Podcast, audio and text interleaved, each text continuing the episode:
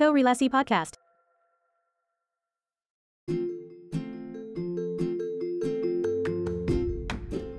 Halo, kita ketemu lagi di Korelasi, satu obrolan podcast yang ngobrol tentang arsitektur dan kaitannya dengan berbagai aspek dalam kehidupan.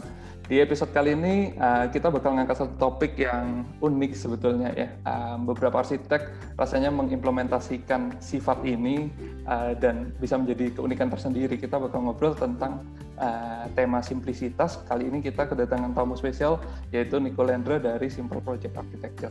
Halo, Ko Nico. Halo, Redi. Selamat pagi.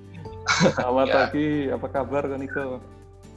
Ya baik, uh, puji Tuhan masih diberi kesehatan, kesehatan sampai saat ini untuk ya tetap menjalankan aktivitas bersama keluarga juga. Gitu. Hmm. Gimana dengan kabar Redi juga? Baik, baik, sangat baik. baik juga, rasanya kesehatan jadi satu bentuk kemewahan ya saat ini ya patut disyukuri ya, gitu rasanya ya. Ya. Iya, iya, iya, benar. Uh, kalau nggak sehat kan nggak bisa kerja ya. betul, betul. Jadi, jadi memang konsep kita, uh, apalagi apa hampir dari tahun kemarin itu mm-hmm. memang sih kesehatan jadi nomor satu buat buat apa namanya buat kita beraktivitas untuk uh, menjalankan pekerjaan uh, terus dengan keluarga juga gitu. Betul. Jadi menurut saya uh, ya pintar-pintar kita aja sih untuk apa nah jaga jaga diri, jaga kesehatan, patuhi protokol ya Betul. supaya supaya ya kita bisa lewatin ini pandemi ini gitu hmm. bersama-sama. Saling menjaga ya sebenarnya poinnya. Kalau ya. kita sendiri juga nggak bisa, orang lain kita cuek juga nggak bisa, mesti sama-sama gitu ya.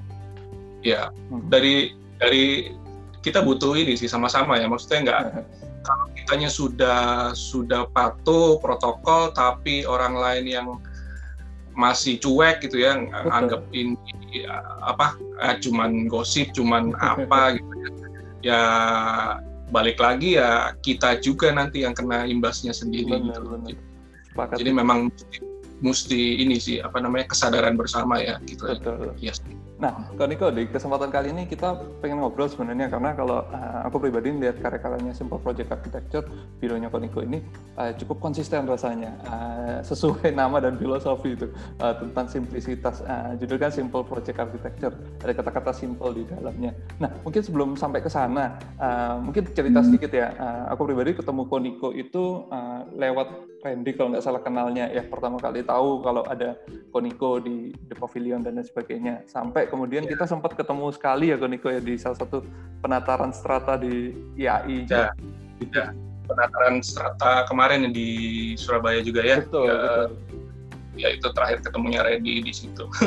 rasanya uh, kan pandemi. ya. ya. Beberapa kali diajak juga sih sama Randy segala macam. Oh, ini Koniko ngajakin open house cuman pas pada saat itu kesempatannya lagi nggak pas, jadi nggak bisa join di ya open yeah. simple project architecture gitu. Uh, tapi menariknya mungkin sebelum sampai ke topik simplisitas itu sendiri, kita pengen uh, tahu mungkin ya, uh, ada yang sudah kenal Koniko, mungkin ada juga yang uh, baru tahu atau yang mungkin baru kenal dan lain sebagainya. Mungkin boleh diceritakan sedikit terkait perjalanan arsitektur Koniko.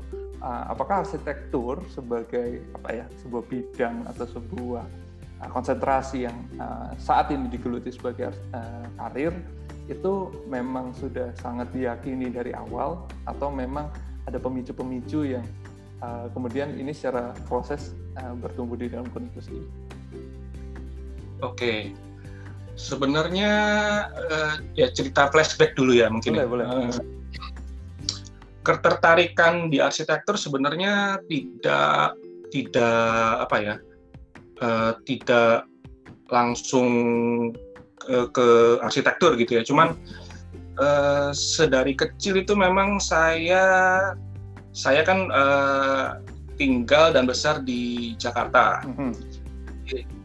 uh, keluarga saya juga uh, di Jakarta semua, ke sebagian besar.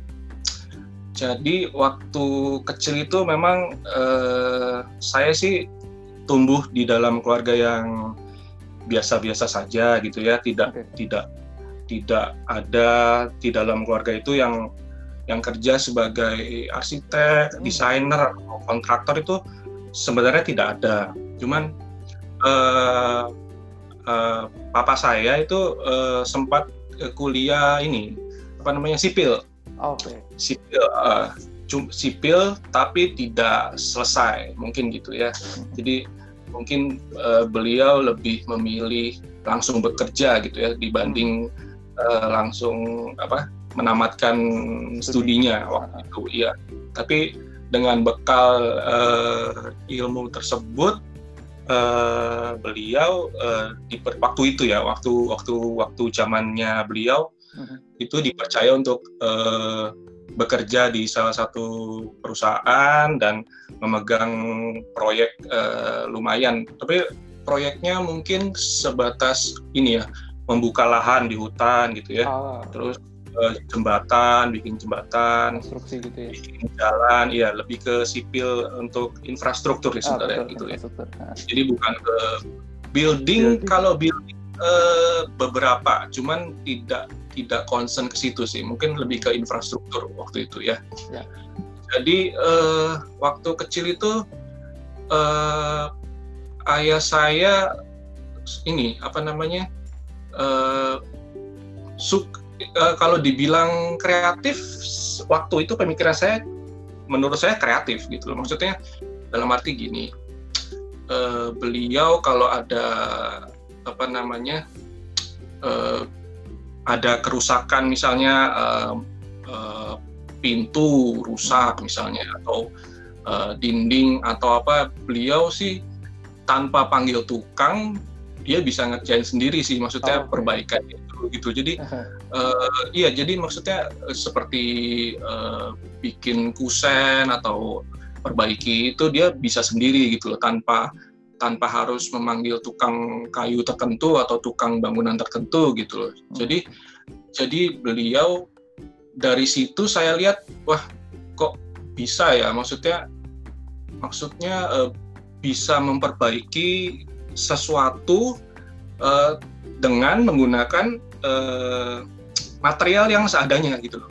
Tanpa uh, uh, maksudnya uh, material yang ada di misalnya di gudang dulu di gudang di gudang uh, rumah kita yang kecil itu ya ada stok barang misalnya ya lem dan aduh sisa-sisa kayu material itu disimpan semua sama beliau jadi sewaktu-waktu kalau ada kebocoran nggak uh, karena hujan atau uh, misalnya retak dan lain-lain itu sudah siap gitu loh. Maksudnya sudah bisa lah ditangani sendiri seperti itu loh. Hmm. Uh, jadi itu yang sebenarnya membuka pikiran saya oh ini bisa ya? Apa sih? Ngerjain apa aja bisa ya papa ini? Maksudnya saya ngomongnya papi gitu ya. Papi ini ngerjain apa aja bisa gitu. Oh, hebat juga e, kalau mungkin kalau Reddy tahu dulu ada zaman zaman 90-an itu ada film MacGyver ya. MacGyver ya masih. bisa apa ya? Segala dia dia bisa apa ngakalin mikir gitu sejauh ya. harus dia ngakalin pakai apa ya material supaya misalnya benar, benar. supaya main misalnya saya punya mainan rusak gitu uh-huh. ban bannya copot atau gimana nah dia bisa ngakalin gimana ya ini pakai karet apa supaya mainan ini balik seperti normal nah kayak gitu-gitu maksudnya wah ajaib juga kayak gitu jadi ada sisi kreativitas menurut saya di waktu itu yang menurut saya wah hebat juga nih bisa bisa perbaiki segala macam gitu loh. Ah. Nah dari situ ketarikan awal saya di di apa deh di dengan apa ya kreativitas gitu ya papa saya gitu loh. Walaupun uh, secara uh, uh, belajar seni beliau tidak belajar uh, kesenian atau gimana enggak gitu biasa saja. Okay. Nah, saya tumbuh di di Jakarta itu memang apa namanya eh, kalau boleh dibilang saya eh, kehidupannya sederhana saja jadi eh, tidak semua keinginan saya itu eh, dipenuhi sama hmm. atau mama saya gitu loh jadi segala sesuatu itu ada batasnya maksudnya hmm. kalau memang tidak tidak tidak ada uang untuk beli ya sudah tidak dituruti maksudnya kan gitu maksudnya hmm. saya diajar sama papa mama saya untuk uh, apa ya ada limitnya uh, gitu ya maksudnya tidak kamu tidak apa tidak bisa mendapatkan apa yang kamu mau selamanya gitu loh. Oh. Jadi kamu harus kamu harus usaha sendiri gitu loh untuk mendapatkan yang apa yang kamu mau. Nah itu saya diajarkan sih dari kecil seperti itu gitu. Jadi memang tidak setiap keinginan saya itu dipenuhi oleh oleh papa mama saya waktu itu gitu loh. Mungkin ada momen-momen tertentu kalau misalnya ulang tahun atau gimana ya adalah satu kali dua kali hmm. saya dikasih apa namanya dikasih uh, hadiah atau apa tapi itu hanya sebatas apa ya apa namanya ya menurut mereka ya jarang-jarang dapat gitu anak ya. gitu, lah gitu.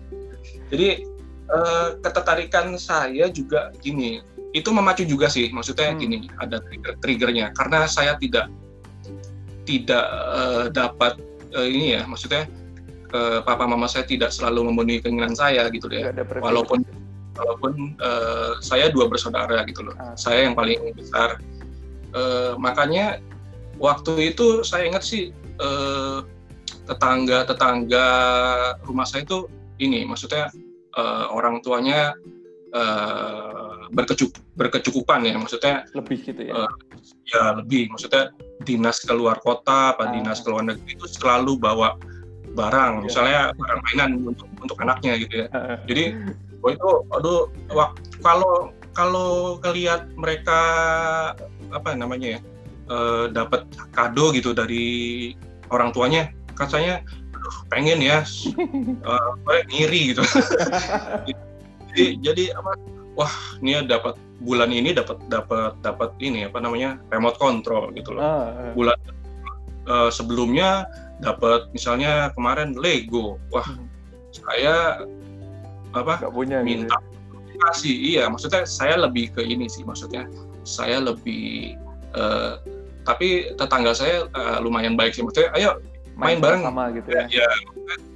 uh, setidaknya saya bisa menikmati uh, apa mainan yang yang tidak pernah maksudnya tidak pernah dibelikan oleh orang tua saya gitu. Jadi ya cukup terhibur terhibur lah maksudnya gitu ya walaupun nggak punya sendiri gitu ya cuman masih ya. bisa main sama-sama gitu ya iya maksudnya pernah waktu itu saya ingat tetangga saya itu kalau nggak salah eh, papanya pulang dari Jepang kalau nggak hmm. salah dia bawa kalau nggak salah bawa Lego hmm. gitu loh bawa Lego lumayan maksudnya eh, untuk zaman itu Lego itu barang yang super ya? mewah, mewah menurut itu menurut menurut kita gitu loh hmm. wah hebat nih papanya nih bawa bawa Lego nggak nggak satu dua tapi besar besar gitu ya iya jadi uh, saya ya iseng-iseng nanya ke papa mama saya boleh dong beliin dong Lego gitu ya hmm.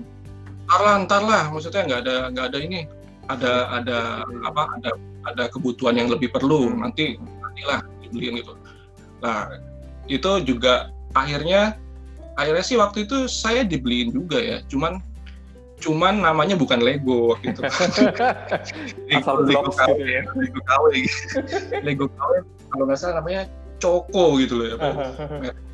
nah itu Lego KW, wah dibeliin Lego KW untuk saat itu ya menurut saya ya ada ini ya ada perasaan maksudnya kok nggak Lego ya, kok hmm, Coko hmm. ya aduh ya walaupun agak agak ini juga agak kecewa Dan juga prinsipnya juga sama kan ya sebetulnya. Ya maksudnya prinsipnya sama cuman ya beda label lah maksudnya yeah. beda merek. Ah ya sudahlah terima saja. Saya bilang gini someday kalau saya punya duit gitu ya kalau saya punya sudah berkecukupan saya maulah koleksi Lego. Misalnya hmm. saya beli sendiri gitu, tanpa tanpa apa tanpa perlu izin mama papa gitu kan gitu ya. Hmm. Saya punya punya punya ini punya uh, keinginan seperti itu gitu loh ah. someday gitu sih ah.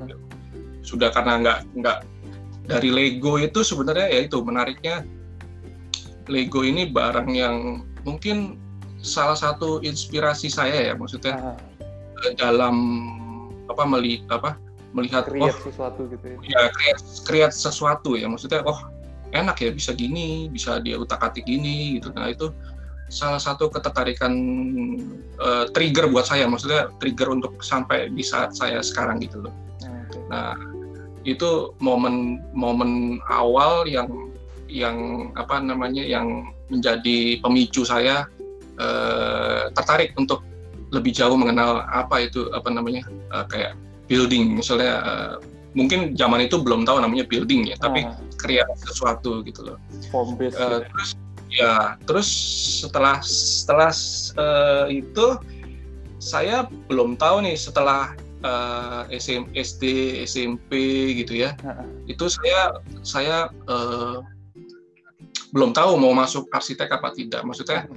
saya baru tak baru punya keinginan uh, saya suka ini maksudnya saya suka membuat sesuatu uh, rapi maksudnya kerapian oh. gitu maksudnya uh, di rumah saya itu kamar saya sama adik saya adik saya perempuan mm-hmm. uh, kalau boleh dibandingin kamar saya sama adik saya kerapian saya gitu padahal adik saya cewek gitu itu itu itu mama saya sudah tahu oh hmm. ini barangnya ini Niko ini barangnya adik saya gitu loh uh-huh. jadi kelihatan maksudnya kalau saya mata buku gitu ya habis pulang sekolah atau ini pasti rapi semua tapi hmm. kalau misalnya adik saya ini eh, kadang rapi kadang tidak gitu. Jadi yeah. masih seininya lah maksudnya se seenaknya lah gitu lah.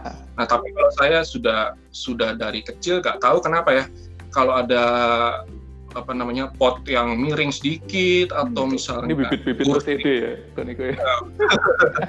Kursi kursi ada kursi itu apa namanya uh, gak rapi gitu bawaannya gatel gitu saya. Maksudnya pengen dirapiin gitu. Jadi rumah saya sendiri sebenarnya ini apa ready rumah saya sendiri kecil tapi uh, tidak terlalu rapi gitu maksudnya ah. nah uh, saya saya nggak tahu punya keinginan someday pengen dong ini ra, rumah ini rapi gitu kelihatannya ya.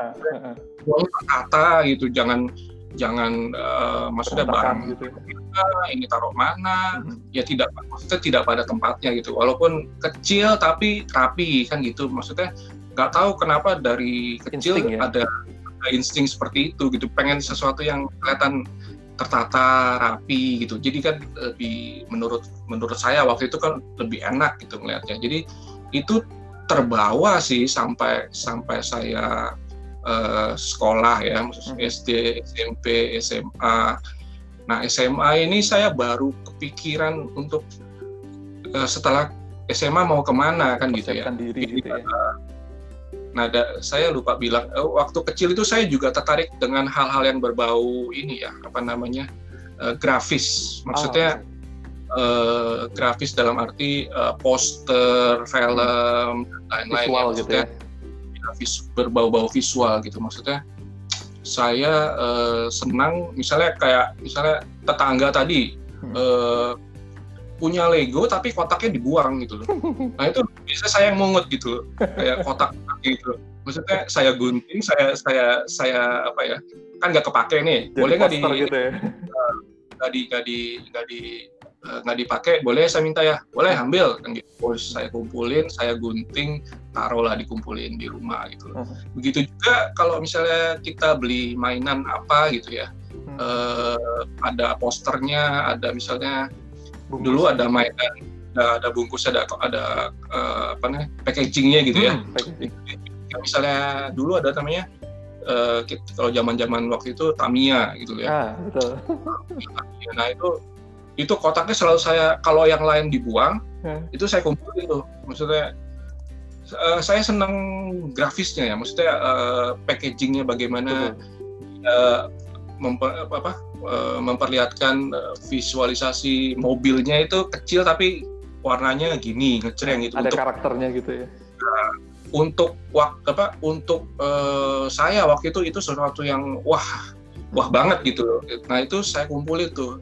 Jadi uh, uh, packagingnya uh, kotaknya itu saya kumpulin semua gitu hmm. jadi nggak saya buang. Buku, buku komik segala macam itu saya koleksi gitu. Kalau misalnya uh, uh, teman uh, sudah nggak sudah ini ya maksudnya uh, tukeran dong pinjam komik pinjam hmm. pinjam. Kalau sudah uh, boleh barter gak barter boleh barter. Oh, udah wah seneng barter. Jadi sesuatu yang berbau-bau visual maksudnya grafis nah. itu saya saya senang waktu itu. Jadi jadi pilihannya waktu SMA adalah satu ke vis apa namanya desain grafis.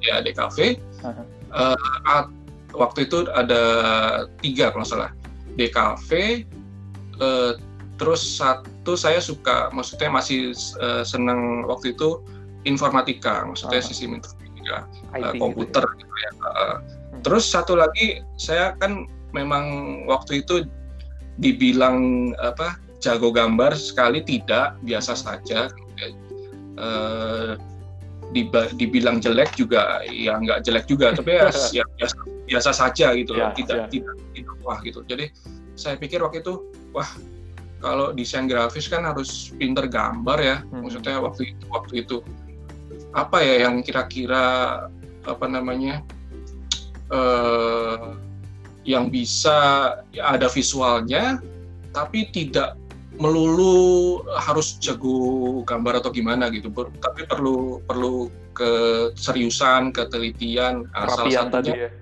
Nah salah satunya itu yang di yang saya uh, dengar adalah arsitektur gitu. Ah, okay.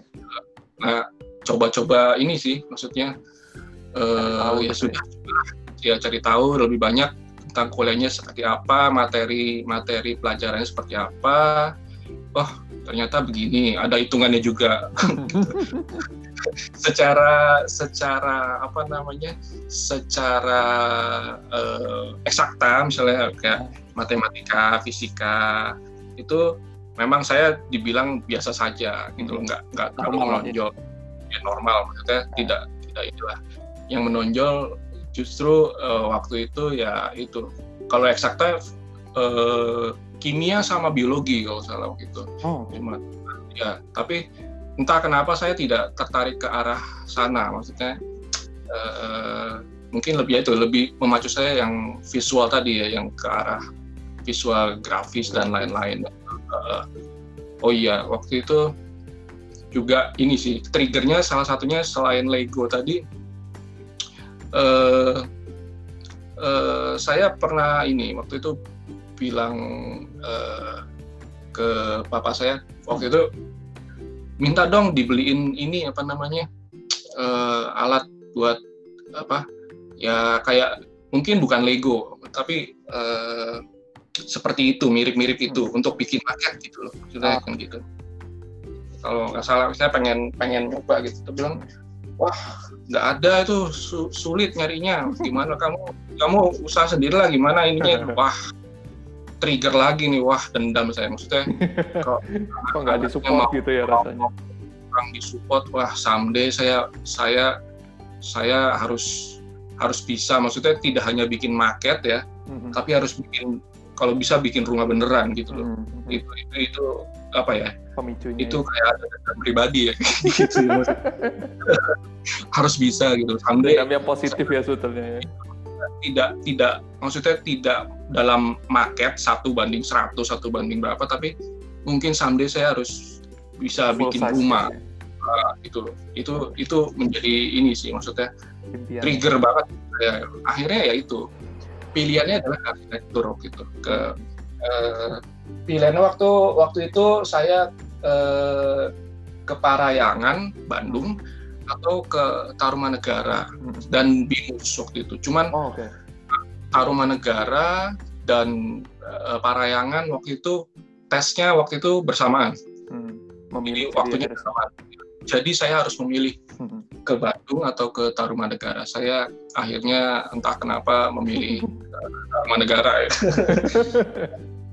ya, ya nggak tahu mungkin jodohnya di situ atau gimana. Jalannya ke situ gitu ya. Ya, akhirnya jalannya ke situ. Ya akhirnya kita ini sih uh, ya saya nikmati saja maksudnya. Hmm.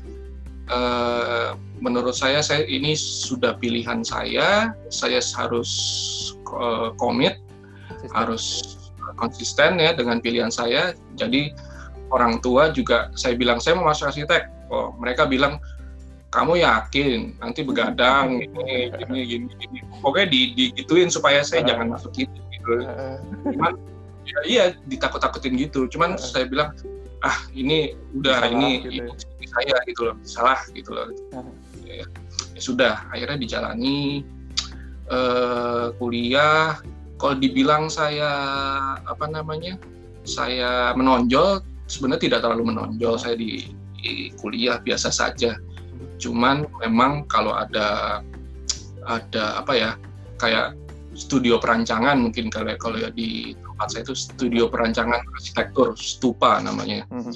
itu saya selalu berusaha sih maksudnya untuk uh, out gitu ya? untuk memberikan lebih iya maksudnya uh, saya saya um, mau untuk uh, ya itu tadi ya membuat sesuatu itu kalau bisa serius gitu loh hmm. tidak tidak sekedar lulus hmm. tidak sekedar misalnya kan kalau lulus kan C ya C hmm. itu kalau bisa saya tidak sebenarnya tidak ngejar nilai tidak ya. ngejar nilai gitu loh saya hmm. cuman saya cuma ngejar seberapa jauh saya bisa apa namanya uh, proyek tiap tiap apa tiap masalah yang ada di studio perancangan ini gitu sih targetnya seperti itu hmm. tapi ya puji Tuhan ya beberapa kali studio perancangan sih nilainya lumayan menurut saya sih maksudnya uh, ya lumayan lah maksudnya standarnya nggak ada yang C maksudnya nah, antara A B A B terus rata-rata gitu ya, ya uh, sampai sampai ini tugas akhir nah uh -huh. itu itu trigger saya juga tuh maksudnya tugas akhir itu uh, itu momen yang membuat saya tidak bisa tidur gitu loh. Hmm. Karena karena waktu itu uh, sistemnya gini waktu di di tempat saya di di alma mater saya uh, uh, itu kamu kalau mau cari mentor dosen pembimbing uh, itu siapa cepat dia dapat gitu loh. Maksudnya gitu waktu hmm. itu. Hmm. jadi jadi saya sudah sudah ini nih sudah mantau siapa saja yang siapa saja yang cocok untuk karakter saya ya. Maksudnya ya, untuk yang untuk match gitu ya. ya yang match gitu. Nah itu sudah saya pantau tuh tapi begitu saya mau apa ya mau propose uh, ini propose dibilang wah penuh. Gitu waduh. Udah saya sudah misalnya eh, dosen saya tadi bilang saya sudah empat orang gitu loh. Kamu uh kamu eh, kayaknya ini cari yang ini cari pak ini aja yang mungkin lebih cocok gitu loh. Karena saya belum gitu. Wah ditolak pertama ya. Terus. atas dasar itu saya pergi ke dosen yang dia ini tawarkan. ya, pak ini pak oh ini proposal saya ini ini ini ini. Uh, wah ini nggak cocok buat saya nih. Ini, ini. kamu cari yang lain dah gitu. Wah ditolak tuh. Ini apa karena dosennya tidak apa ya tidak capable ya? Maksudnya tidak maksudnya tidak cocok dengan proyek saya atau memang proyek saya ini terlalu terlalu gimana ya maksudnya Kerjain terlalu dia itu? itu saya bikinnya graphic house graphic house itu graphic graphic house itu kalau kalau zaman sekarang itu eh, ini apa namanya kantor bersama ya co co-working co gitu ya co-working space gitu ya ah, nah itu itu zaman itu aku belum tahu namanya co-working space. Belum ada gitu ya. tipologinya ya rasanya.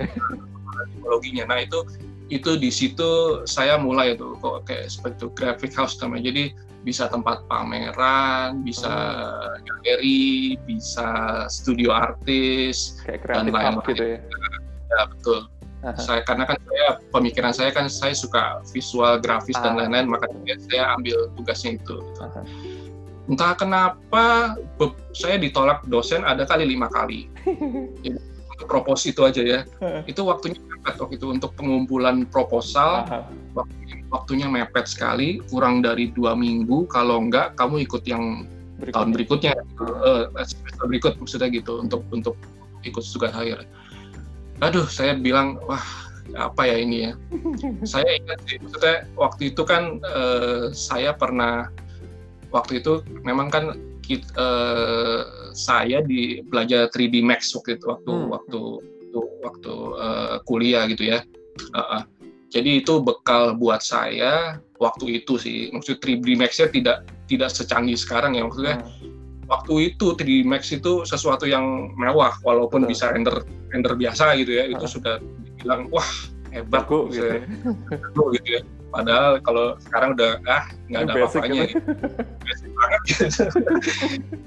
zaman itu uh, menurut mereka wah hebat gitu bisa uh -huh. ini visualisasinya bagus gitu kan gitu. Uh. Saya pernah dapat waktu itu mata kuliah uh, uh, desain interior waktu itu. Nah hmm. itu uh, itu saya bikin 3D Max buat uh, visualisasi tugas hmm. galeri. Nah itu kebetulan dosennya suka gitu. Hmm. dosennya impress gitu suka, ya, ya impress. Uh, ya nilainya waktu itu lumayan A gitu ya. Akhirnya saya coba mungkin nggak dengan proposal saya ini saya bisa ke dia gitu loh. Walaupun walaupun saya nggak tahu apa dia cocok nanti ya dengan dengan dengan dengan saya ini maksudnya uh, judul yang saya ku pro, apa uh, propose ini uh, akhirnya saya datang ke dia lah gitu itu udah ini ya udah dosen terakhir maksudnya gini gitu ya udah gara-gara gara-gara dosen lain mungkin Nolakin, sudah kan? penuh penuh ya ya sudah kan gitu ini terakhir gitu Pak saya ini ini mau, mau uh, jadi minta jadi mentor saya untuk tugas akhir. Hmm. Oh, kamu ya? Iya, yang kapan hari bikin Bagus ini? Visualnya ya. Visualnya, ya. Oke, terima gitu. Langsung gitu. saya kan bingung gitu. Ah, nggak di, Sebelumnya susah payah, sekarang yang ini langsung iya gitu ya. Maksudnya, kok nggak di ini dulu ya langsung gini? Apakah hmm apakah orang dosen ini menilai hanya sebatas bagus dan tidak visualisasi hmm. atau gimana kan gitu apa ya. apa nggak apa nggak dipelajari dulu atau gimana gitu ya nah dia cuma ngelihat proposal saya sedikit tadadadadadad, uh, tanpa mungkin nggak nggak ini. Oke okay, terima. Besok kamu ya masuk. Oke okay, was saya campur seneng campur bingung kan gitu ya saat itu. Maksudnya oke okay, saya dapat mentor gitu ya. tapi mungkin mentor ini apakah dia bisa membimbing saya selama uh, satu semester ke depan ini untuk tugas saya nah itu pertanyaan lagi buat saya. Ya sudah akhirnya memang ini sih kejadian ya maksudnya uh, dosen saya ini punya waktu itu kita bertiga cewek dua saya sendiri untuk jadi ininya sih ya. kelompoknya. Hmm. Nah saya ini yang digadang-gadang jadi yang paling harusnya okay. tidak tidak diunggulkan gitu oh, maksudnya. Okay. jadi yang diunggulkan itu dua teman saya ini yang kelihatan yang kelihatan ya mungkin mereka rajin cewek ya, gitu ya. lebih kelihatan rajin kan gitu. ah. gitu, lebih, lebih gimana gitu ya. Nah saya kan ya begini maksudnya cuman tengah-tengah gitu ya. Ya gitu akhirnya memang ini se secara secara waktu apa asistensi dan lain-lain memang kelihatan ya mana yang di apa namanya yang direspon dengan baik ya mana yang tidak direspon dengan Ada baik salah gitu. gitu ya. ya saya yang termasuk yang tidak direspon dengan baik menurut ah, saya Oke. Okay. itu dendam saya juga kan gitu. Maksudnya ini sudah jadi ini kok nggak di ini ya nggak diurus. serius gitu sih ya ya saya butuh sebenarnya yang yang masukan atau gimana tapi kenapa kenapa seperti ini gitu loh uh, ya sudah akhirnya uh, waktu apa ya namanya kalau kita bilang ini ya apa presentasi ya maksudnya. Hmm, evaluasi gitu ya. Evaluasi, evaluasi ke waktu waktu itu sidang maksudnya. Hmm, sidang.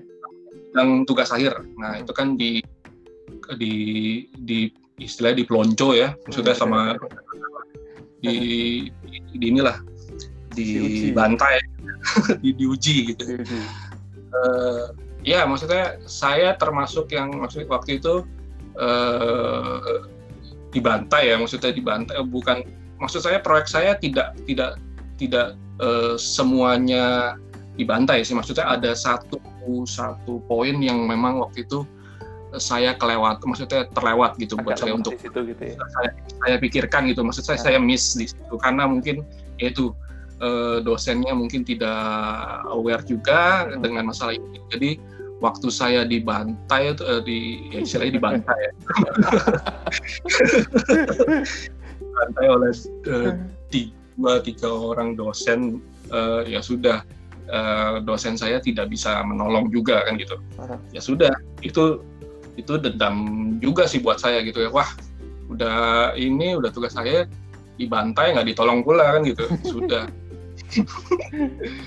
ya akhirnya uh, keluar ya waktu itu tugas akhirnya B gitu ah. B plus kok sudah bukan A gitu. Ya. sudah ya sudah maksudnya uh, sudah Diterima selesai aja gitu ya. ya lulus waktu itu ya uh, entah kenapa uh, ya ini dibilang jodoh atau tidak hmm. itu waktu itu waktu zaman saya itu sekitar 2003 ya 2003 itu uh, itu ada namanya public expose hmm. tugas akhir kalau di gitu ya.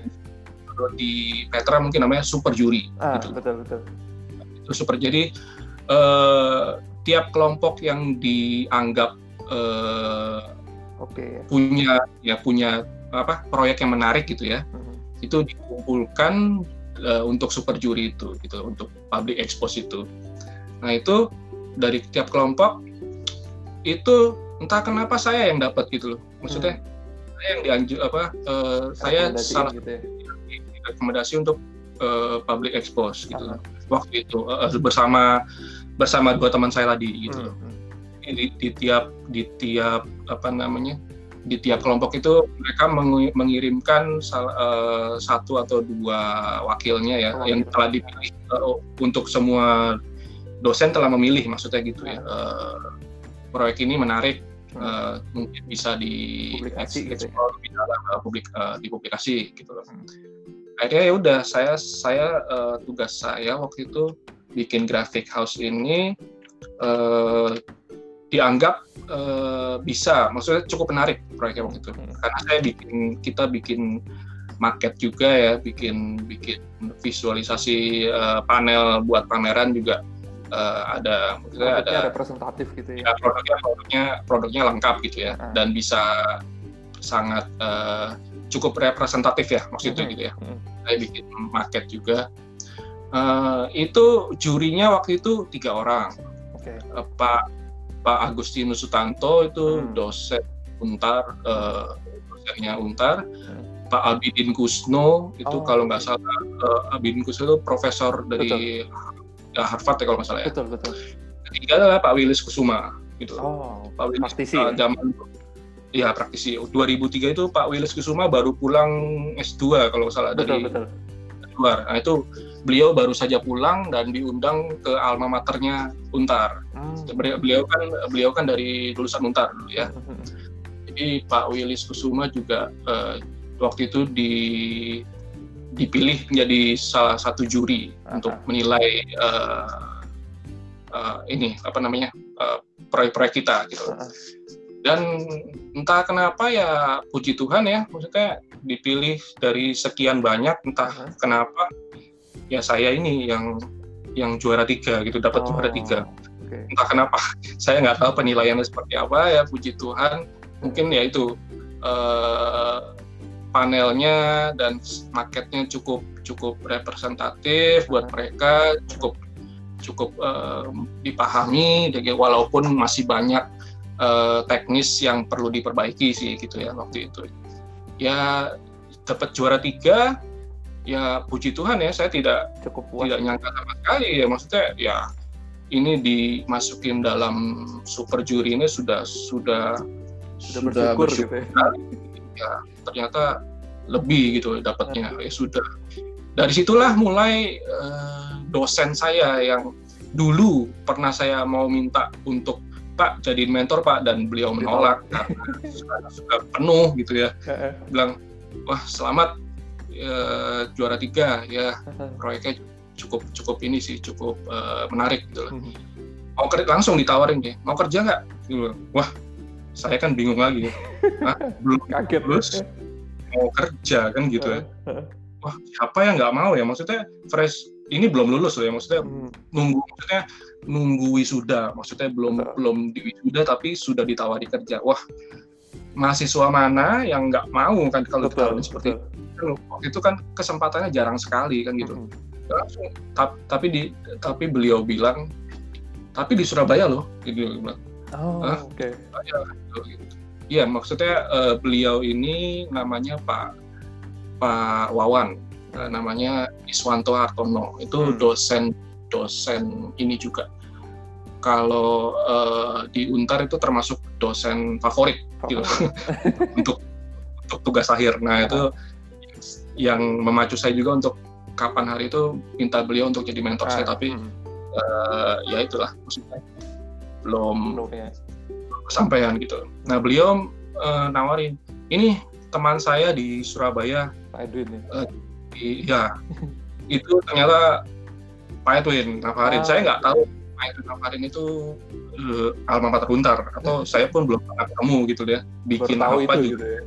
tahu itu kepada Oh, tapi di Surabaya kamu kalau kamu mau ini saya kasih kontak personnya nanti kamu eh, hubungi sendiri gitu loh. Hmm. Ya benar. Oh ya udah pak. Mau pak? Saya bilang wah Surabaya ya. Ya oke lah untuk pengalaman satu dua tahun cukup lah. Kan gitu ntar balik lagi. Padahal lama banget ya di Depok ya. Tadi pemikiran awal seperti itu targetnya satu dua tahun coba balik kan gitu. Ah, ah, ya sudah saya hubungi Pak Edwin Edwin. eh, wawancaranya Pak saya ini tadi saya direkomend sam, rekomendasi sama Pak Wawan Wawan. untuk eh, untuk eh, interview kalau Bapak butuh arsitek. Oh ya, waktu itu tanggal berapa ya kalau nggak salah ya? Kalau nggak salah tanggal 2. Heeh. Dua. Kalau nggak salah terus saya saya disuruh interview tanggal 4 gitu. Waduh. Oh, oke. Itu di Surabaya ya? Berarti harus terbang ke Surabaya. Ya, harus saya harus ke Surabaya gitu. Aha. Jadi interviewnya di sana gitu. Wah, dalam dua hari yang mepet harus apa yang harus saya kerjain kan gitu. Mesti persiapan tiket eh, tiket waktu itu tiket kereta ya maksudnya kereta api dan lain-lain gitu. Eh, ya pokoknya eh, kebetulan sih saya ada ada saudara family juga di di Surabaya. Surabaya. Jadi waktu itu saya minta tolong eh, boleh nggak tinggal sementara di sana sambil tunggu interview gitu ya. Ya boleh lah, nggak apa-apa, nggak apa-apa. Yos, akhirnya eh, singkat kata inilah, maksudnya interview eh, dengan Pak Edwin diterima gitu lah ya Hmm. intinya. Wah, diterima ya akhirnya Eh, pindah juga ya sebetulnya. ya maksudnya ya sudah barang-barang saya yang yang ketinggalan di Jakarta ya saya minta kirim semua ke Surabaya dan cari kos-kosan di sini Ah, gitu. oke. Uh, jadi di sini saya akhirnya nggak tinggal sama saudara saya, saya ngekos sendiri Mhm. dengan uh, dengan dengan gaji yang waktu itu uh, ya standar standar fresh graduate ya waktu itu ya, ya seperti itu. Ya singkat kata ya saya belum tahu Pak Edwin ini ininya apa, maksudnya dulu Kayak gimana gitu ya. ya, seperti apa, saya juga belum pernah ketemu langsung Mhm. tapi begitu melihat eh, first impression ya maksudnya proyek-proyek awalnya leb- dia kan eh, me- banyak pegang sekarang kalau nggak salah lebih ke fokus ke theme park gitu ya Betul. Enter- entertainment eh, Arsitektur. entertainment arsitek kalau misalnya boleh di spesialisasi Ah, ah. spesialisasi seperti itu Mhm. ya dulu memang eh, awal-awal ya itu maksud saya eh, proyeknya eh, beragam maksudnya tidak hanya tipak tapi villa rumah tinggal Variatif gitu ya. Ya lebih lebih bervariasi ya maksudnya kantor juga ya maksudnya banyak lah maksudnya eh, entah kenapa saya waktu waktu baru masuk dikasih tugas ya lumayan maksudnya langsung anak baru disuruh bikin wahana tertentu gitu loh. Di waktu dulu saya eh, dapat wisata Bahari Lamongan WBL. Oh, BBL. Oke. WBL itu proyek proyek pertama saya yang dipercaya oleh Pak Edwin untuk ikut dalam timnya gitu loh. Jadi saya suruh bikin konsep beberapa bangunannya, eh, suruh interiornya seperti apa, eh, teknisnya seperti apa harus saya pikirkan sendiri apa. eh, coba tolong bantu pikirin. Saya untuk fresh graduate waktu itu itu sudah mewah sekali ya maksudnya. Betul. Biasanya kan Kalau- percaya tuh hal-hal kecil aja gitu ya. Biasanya kan cuma suruh ngedraft gitu ya. Nih Nah. kamu ngedraft ini bikin bikin ini WC kayak gini paling gitu. Nah itu menurut saya diserahi eh, pekerjaan awal seperti itu, wah itu Kemewahan. itu menurut saya sudah mewah ya. Wah terima kasih sekali untuk kalau Pak Edwin dengar ini terima kasih Pak untuk apa Kepercayaan. untuk ini namanya kesempatannya waktu itu. Kalau enggak saya nggak tahu maksudnya. Dari situ saya banyak belajar ya waktu waktu walaupun trial and error ya maksudnya yang namanya fresh graduate ya maksudnya Belum banyak di- pengetahuan gitu. des- desain di di apa di di atas meja sama di lapangan kan tentu beda ya. Betul. banyak penyesuaian mesti mesti apa namanya pinter-pinter uh, cari solusinya seperti apa. Nah itu kan saya belajar semua tuh di lapangan. Karena saya juga disuruh supervisi waktu itu. Oh. jadi nggak hanya nggak hanya di kantor hmm. tapi ikut ke lapangan gitu. Jadi kata beliau biar kamu tahu kondisi kamu gambar seperti apa kondisi yang kamu gambar di lapangan seperti apa gitu loh. Jadi kamu harus tanggung jawab gitu loh. Kalau nggak salah beliau bilang gitu. Jadi apa pun yang kamu gambar, kamu harus bisa tanggung jawab di lapangan itu. Itu itu yang salah satu poin yang dia bilang uh, ini ya sampai sekarang ini saya apa namanya jadi jadi uh, poin buat saya untuk untuk tetap uh, uh, bertanggung jawab di profesi ini gitu loh. Jadi penuh gitu ya? ya, tuh.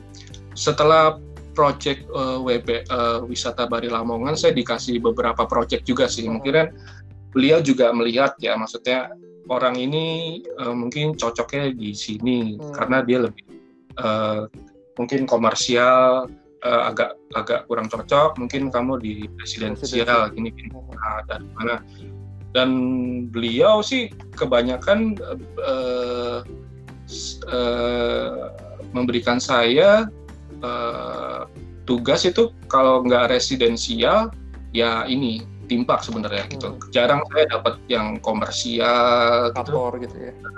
Ya, office jarang sebenarnya. Saya jadi selagi saya lebih sering diserahi uh, tugas untuk private residential ya, uh, private residential villa gitu. Hmm. Dan timpak sih maksudnya uh, wahana, wahana uh, hiburan gitu. Hmm itu itu sampai saya pikirkan satu tahun dua tahun. Wah tiga, kok tiga tahun empat tahun wah. Akhirnya sampai tujuh tahun gitu. Tujuh setengah ya kalau nggak salah saya ya? masuk saya masuk itu 2004 Aha. awal Januari. Aha. itu belum wisuda ya. Maksudnya sudah saya Maret 2004 jadi setelah kerja tiga bulan saya izin balik dulu Pak wisuda nanti balik lagi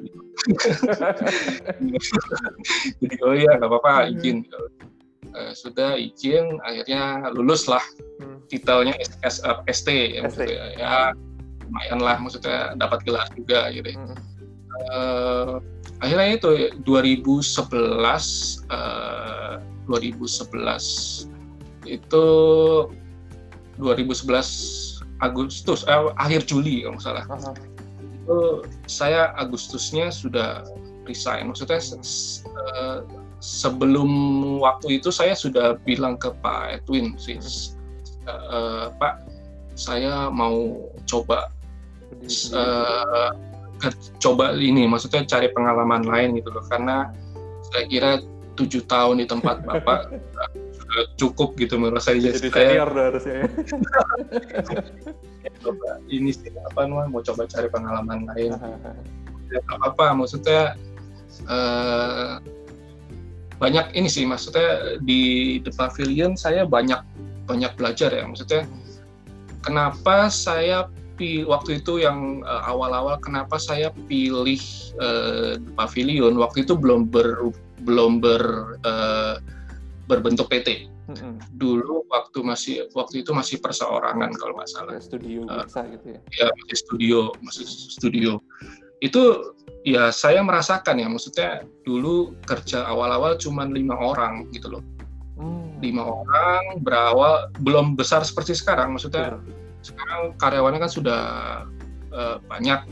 Dulu kita cuma berlima sih sama admin gitu loh. Mm. Jadi jadi saya merasakan ini ya, maksudnya saya merasakan uh, uh, kerja dari nol, dari bawah. Jadi harus fotokopi, harus angkat telepon juga. Prosesnya lengkap uh, gitu ya rasanya. Uh, iya, jadi saya ngerasain uh, belanja material juga, hmm. cari cari uh, kaca akrilik dan lain-lain gitu loh untuk untuk bikin market gitu loh. Ya eh, itu semua saya saya lakuin gitu sebagai fresh graduate mm-hmm. tapi nggak apa-apa maksudnya itu itu pengalaman buat saya. Saya justru seneng. Jadi saya tahu memulai sesuatu memulai kantor dari nol ini tidak tidak gampang tidak ternyata. gitu ya. tidak, tidak instan. Jadi jadi perjuangannya memang panjang. Kalau hmm. kalau Reddy dan teman-teman lihat The Pavilion sekarang ya memang itu butuh proses ya. Hmm. tidak tidak tidak jatuh dari langit brek langsung berhasil gitu. Enggak. Jadi mulainya memang dari nol kayak ya, kita mulai dari garasi juga kemarin itu loh. Uh-huh. garasi mah kayak Apple belum dibasuki rahmat itu ya? Iya. Itu belum dibasuki rahmat. Itu iya itu mulai dari garasi gitu. Saya saya tahu ininya dari dari awal gitu loh. Hmm.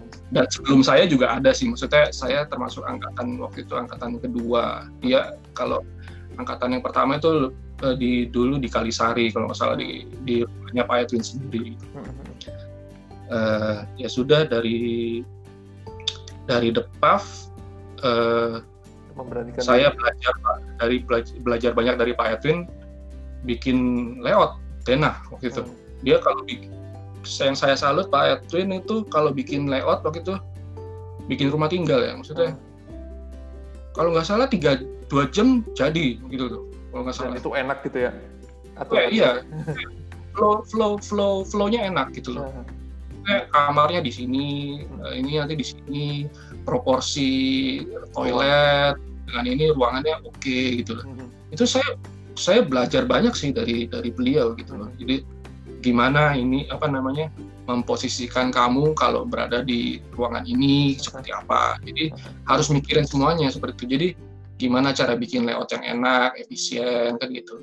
Nah itu itu secara secara tidak langsung ya itu jadi apa ya? Jadi uh, fondasi yang sampai sekarang gitu ya. Fondasi saya ya, fondasi ya. saya sampai sekarang di sekarang gitu. Jadi ya sangat bersyukur ya diberi kesempatan waktu itu mengamati beliau bekerja gitu ya. Hmm. Uh, buat seperti itu dan dan tentunya ya timpak ya hmm. jadi spesialis beliau sekarang seperti itu. Hmm. Nah setelah setelah memutuskan untuk uh, keluar dari Depaf ya akhirnya uh, saya coba waktu itu nekat karena ini uh, saya ada dua project sendiri waktu itu. Udah kebetulan klien gitu ya bukan ya namanya klien ini sih dari teman sendiri waktu itu. Jadi dibilang nekat ya nekat ya karena modal belum ada apa namanya uh, project besar yang kita terima tapi sudah mulai sudah mulai berani buka gitu loh. Maksudnya jalan sendiri gitu loh. Proyeknya kecil waktu cuma dua bekal ya maksudnya bikin fasad kecil kecil. Itu nekat menurut saya gitu loh. Kamu nggak ada proyek besar untuk untuk survive. satu tahun. Survive satu tahun ke depan tapi kamu ya itu keluar gitu loh apa hmm. sudah keluar mungkin ya itu uh, salah satunya adalah yang, jadi pemicu adalah uh, bosan juga mungkin ya apa jenuh juga gitu loh di jenuh ya, ya.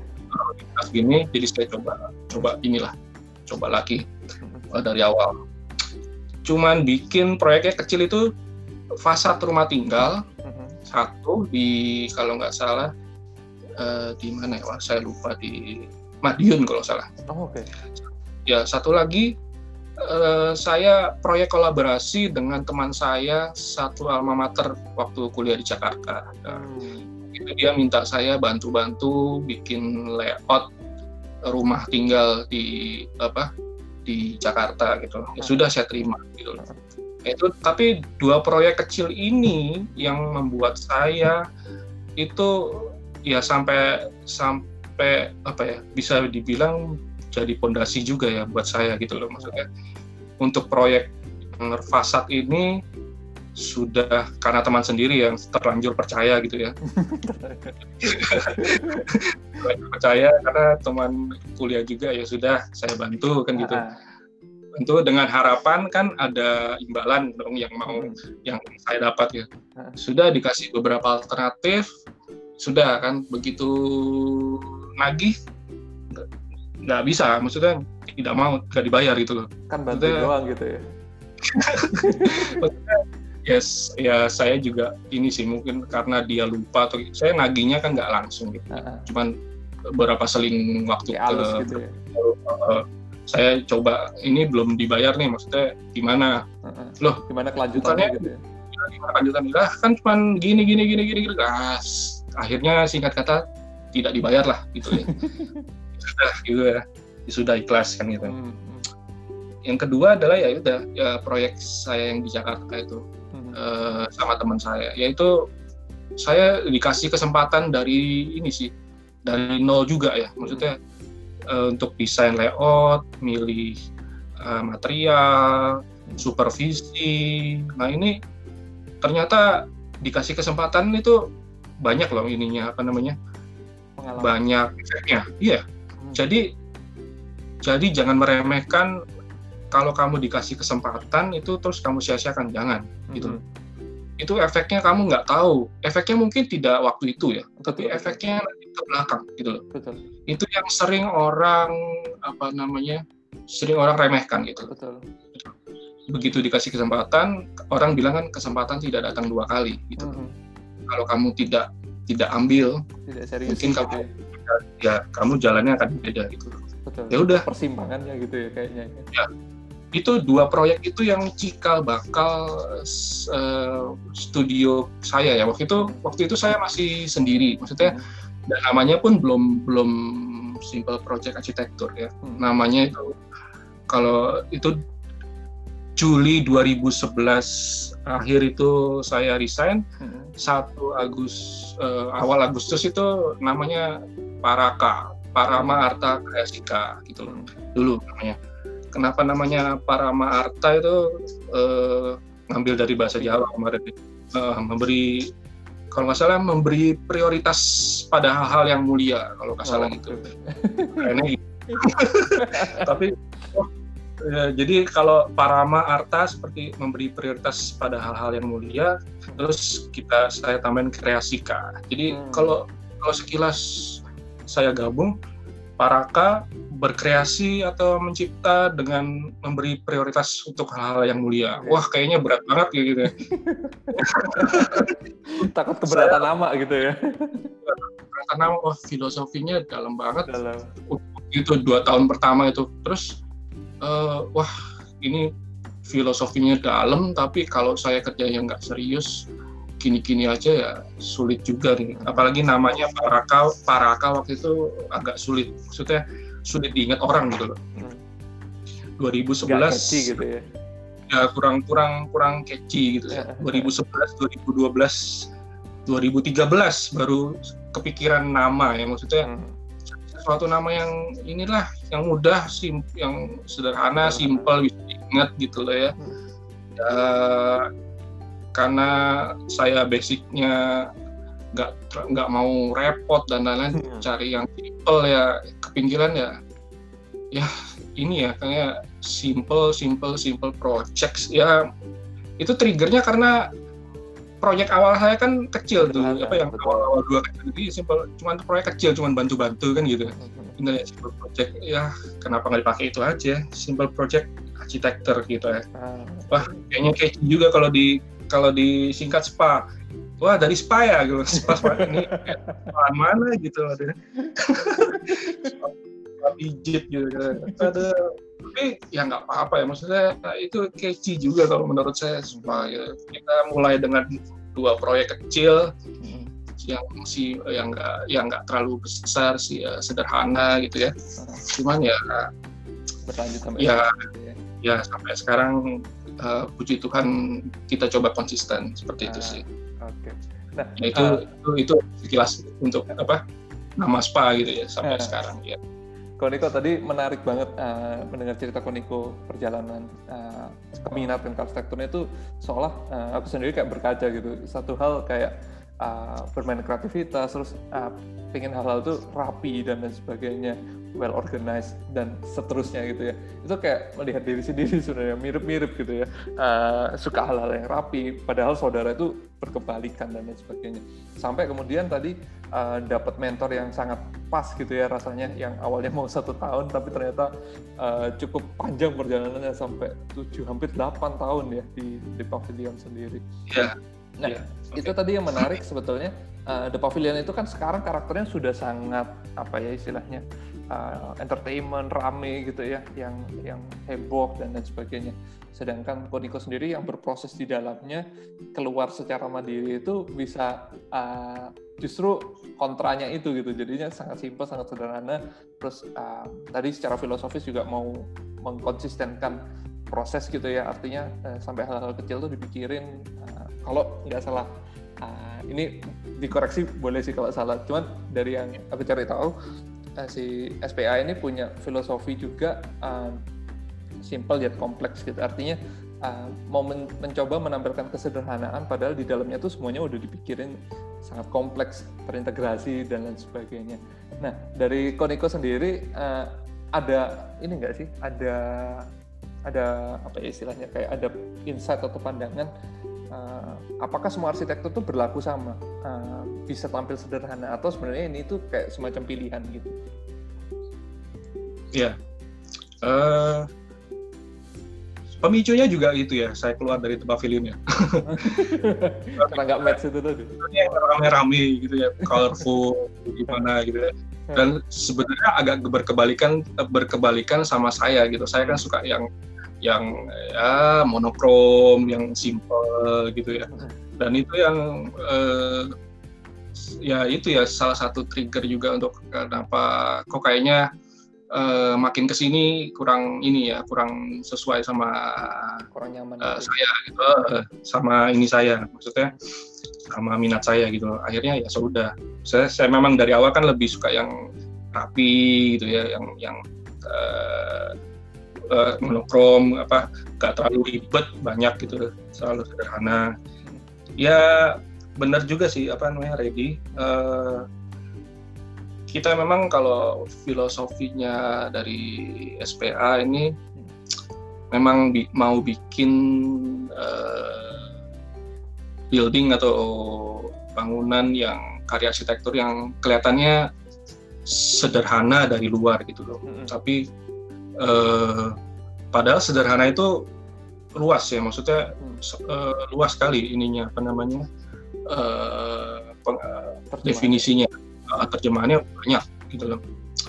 Uh, sederhana tap, tapi sulit juga. Kalau maksudnya untuk bikin sampai sesederhana itu sulit gitu loh. Hmm. maksudnya tidak segampang yang oh gampangnya kotak gitu, gitu. tapi kan filosofi di, di dalamnya kenapa harus seperti itu kenapa harus mereduksi hal-hal yang tidak perlu uh, perlu dicatat bahwa simple itu tidak sama dengan minimalis ya maksudnya mm-hmm. uh, perlu perlu di ini juga di garis bawah yeah. ya, jadi simple itu tidak identik dengan minimalis sebenarnya tapi uh, simple itu banyak ininya apa banyak uh, definisi banyak ya. ya tapi ya uh, dari tampilan kita uh, tampilan Eh, proyek-proyek uh, kita itu kita pengen bikin sesuatu yang kelihatannya uh, sederhana di luar, tapi ternyata di dalamnya penuh penuh kejutan ya. Maksudnya hmm. semuanya sudah dipikirkan dari awal gitu loh. Semuanya harus harus tepat porsi, tepat guna. Hmm. Semua harus pada porsinya masing-masing seperti itu ya. Itu yang itu yang kadang uh, orang tidak kalau kalau belum mengalami datang ke proyek kita itu sulit rasanya maksudnya apresiasi uh, itu gitu ya. ya memahami itu sulit gitu jadi nah. memang setiap karya arsitektur pun eh, nggak uh, hanya maksudnya nggak hanya SPA ya hmm. setiap setiap uh, kantor arsitek atau karya arsitektur arsitek mana pun pasti uh, untuk untuk memahami lebih jelas uh, filosofi atau maknanya harus datang dulu ke proyeknya mengalami gitu. sendiri gitu ya. mengalami sendiri jadi mengalami ruangnya sendiri baru baru bisa uh, ini interpretasi ya maksudnya menter, apa uh, menyimpulkan oh seperti ini ternyata ya kenapa milihnya ini kenapa tidak ini gitu itu sebenarnya semua uh, pada dasarnya semua semua arsitek atau semua desainer sebenarnya bisa seperti itu, gitu kan? Harusnya seharusnya. Mm-hmm. harusnya sudah memahami seperti ini gitu loh. Tapi memang eh, simple ini kan mengacu pada ini ya, mengacu pada diri kita sendiri juga. Balik lagi ke kita gitu. Kalau dari kitanya sendiri eh, hidupnya tidak tidak mengadopsi simple dan lain-lain, maka itu Sulit, untuk ya. membuat sesuatu yang simple itu kayaknya nggak masuk gitu loh. Apa? Nggak connect gitu loh maksudnya. Hmm, hmm, hmm. Kita kita bilang simple tapi rame. tapi keseharian tidak rame, tapi keseharian rame tidak simple gitu loh. Nah itu saya agak aneh. Makanya hmm. saya bilang uh, simple kalau simple menurut kami adalah memang tidak identik dengan minimalis sih. Maksudnya simple itu bisa diterjemahkan macam-macam. Simple itu mungkin kalau di saya sih lebih ke uh, porsinya tepat gitu loh dan porsinya pas dan tepat guna gitu aja sih kalau menurut saya gitu loh. Jadi uh, lebih mungkin lebih sederhana ya mudah mudah mudah dikerjakan, mudah di uh, apa namanya uh, yang mudah dikerjakan ya. Terus mencoba jujur sih kalau misalnya uh, definisi simple di kita. Jadi jujur dan porsinya itu pas dan uh, tepat guna. Seperti uh, menurut kita. Jadi kira-kira menjawab? Okay. nah, ini tadi mungkin relate juga ada satu hal yang bisa saya petik pada saat obrolan kita di pertemuan Strata itu, Koniko kalau masih ingat. Yeah. Maksudnya Koniko yeah. uh, menyampaikan ke saya strategi Koniko adalah mengejar proyek terbangun dulu supaya nanti proses meyakinkan klien selanjutnya itu menjadi lebih mudah. Let's say kayak tadi Koniko sampaikan kan uh, orang itu perlu mengalami baru paham filosofi kita, uh, value-value yang kita perjuangkan dan sebagainya. Nah, apakah uh, seperti itu strateginya? Memang betul seperti itukah uh, mengejar portfolio terbangun dulu supaya uh, value-value yang kita pengen deliver itu lebih mudah disampaikan dan lebih mudah meyakinkan calon klien klien berikutnya gitu. Uh, ya, pertanyaannya bagus.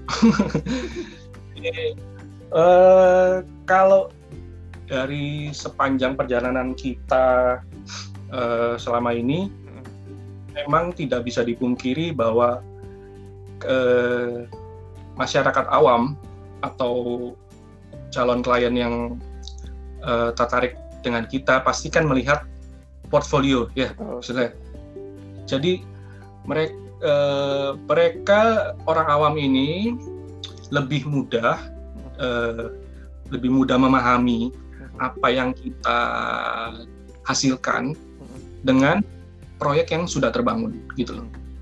Jadi tidak dengan uh, visualisasi, dengan uh, rendering yang bagus, itu saya rasa semua arsitek atau semua kantor arsitek studio desain pasti punya itulah maksudnya punya bisa melakukan itu gitu ya. ya bisa melakukan itu pasti semua bisa dan jauh lebih lebih baik daripada saya gitu loh untuk visualisasinya dan lain-lain karena kesempatan mereka lebih apa apa mungkin uh, studionya lebih besar dan lain-lain jadi mereka punya kapasitas untuk itu. Sedangkan saya sedangkan saya uh, kami ini hanya sekarang berdua dan berdua sama istri saya uh, handle uh, studio kami dibantu dengan uh, outsource drafter dan uh, 3D visualisasi uh, 3D rendering outsource ya. Jadi jadi target kita memang bagaimana meyakinkan uh, apa produk yang sudah kita hasilkan ini uh, terbangun sesuai desain awal gitu loh. Hmm, hmm. Jadi jangan desainnya apa, jadinya apa gitu loh. Betul. Jadi kita menghindari itu sih. Maksudnya apa yang kita desain, apa yang kita visualisasikan, posisi lampu di mana, nanti eh, gelap terangnya seperti apa, itu kalau bisa ya betulan gitu ya. terwujud di lapangan seperti itu. Jadi kalaupun ada perubahan mungkin perubahan minor seperti itu. Itu sih maksudnya proyek terbangun menurut saya satu proyek terbangun menurut saya lebih penting sih ya menurut saya ini kalau dari saya pribadi uh, lebih penting dibandingkan uh, berbagai apa banyak macam visualisasi yang sudah ada sih tanpa tanpa mengurangi rasa hormat uh, dengan apa kawan-kawan yang lain hmm. tapi menurut saya uh, sebisa mungkin uh, adalah satu dua karya yang terbangun yang serius gitu loh untuk untuk untuk apa untuk orang bisa melihat bahwa kita serius gitu loh di bidang ini seperti itu sih. Oke. Okay. Mm -mm. Itu kan tadi part dari portfolio terbangun itu menjadi satu kekuatan tambahan yang cukup powerful menurut Koniko sendiri gitu ya.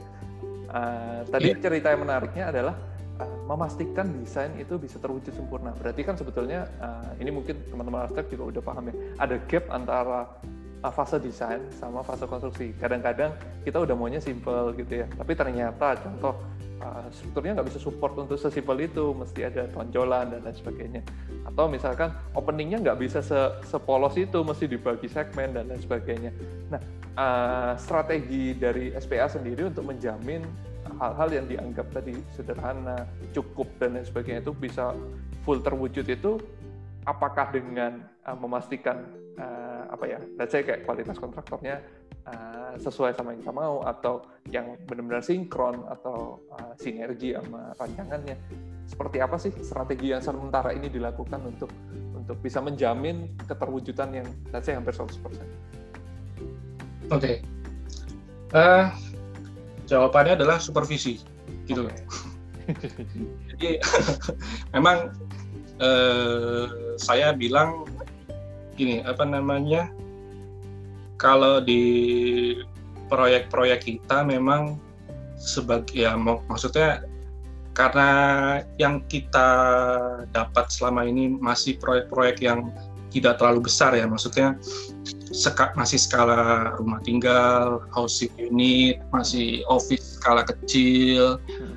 uh, itu mungkin ya mungkin dari kita sendiri masih lebih mudah lah untuk supervisinya ya maksudnya uh, uh, yang saya mau yang saya mau katakan seperti ini. Uh, setiap project uh, pasti ada ini pasti ada gapnya gitu loh.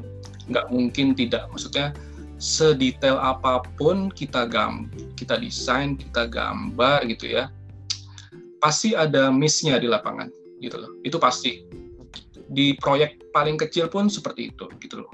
Apalagi proyek yang skala besar jadi adalah strategi kita adalah kita sudah tentukan dulu let's see misalnya proyek rumah tinggal misalnya gitu ya atau housing housing unit kecil gitu ya saya saya kasih contoh misalnya oke okay, ini proyeknya kecil gitu ya uh, katakanlah kontraktornya tidak tidak terlalu mumpuni untuk hmm. untuk mengerjakan uh, desain yang kita mau. Okay. Tapi let's see, tapi uh, usahakan di tiap project itu ada sesuatu yang mau kamu tonjolkan. Maksudnya yang kamu le uh, nilai lebih, lebih gitu ya. supaya ya, detail lebih yang supaya project ini punya story gitu loh. Ah, Oke. Okay. Jadi itu yang sebenarnya harus kamu kejar gitu loh. Hmm. Dibanding misalnya dibanding misalnya uh, ya maksudnya katakanlah dinding tidak lurus dan lain-lain hmm. itu inilah daripada maksudnya semua hal secara ya, keseluruhan gitu ya. kamu kamu fokusin ke rumah ini nanti ah. nilai tambahnya apa di situ hmm. itu itu yang bisa itu yang kalau kamu ketemu kontraktor yang kurang mumpuni ya kamu kejar di situ kamu harus supervisi ya, ya. Uh, kalau bisa memang strategi lainnya adalah kan memang kita ini dari beberapa kali apa berjalan hmm. Proyek ini kan ketemu kontraktor bermacam-macam ya. Hmm. Ada yang ada yang oke, okay, ada yang ya biasa rata-rata gitu ya. Ada yang ada yang memang tanggung jawab kan gitu. Ada yang oke okay, gitu. Makanya makanya sebisa mungkin sih kalau kalau kalau studio arsitek atau gimana memang pu, sudah punya rekanan ini ya kontraktor yang bisa bisa tahu ya apa, uh, kapasitas dan kemampuannya ya untuk mengerjakan proyek-proyek desain uh, arsitek yang bersangkutan gitu. Jadi itu PR sih sebenarnya buat buat buat buat uh, kantor arsitek gitu. Kalau memang mau, mau mewujudkan bangunan atau karya arsitektural yang uh, punya value gitu, memang rasanya kok butuh ya, maksudnya kerjasama dengan cari partner kontraktor atau partner uh, yang bisa mengerjakan gitu loh. Itu yang sangat membantu ini sih kelancaran mengisi gap uh, tadi itu ya. Mengisi gap. Kedua adalah uh, sorry, lanjutnya adalah supervisi. Memang hmm, hmm, hmm, tidak bisa dipungkiri supervisi adalah bagian penting dalam perjalanan uh, studio kami sih gitu loh.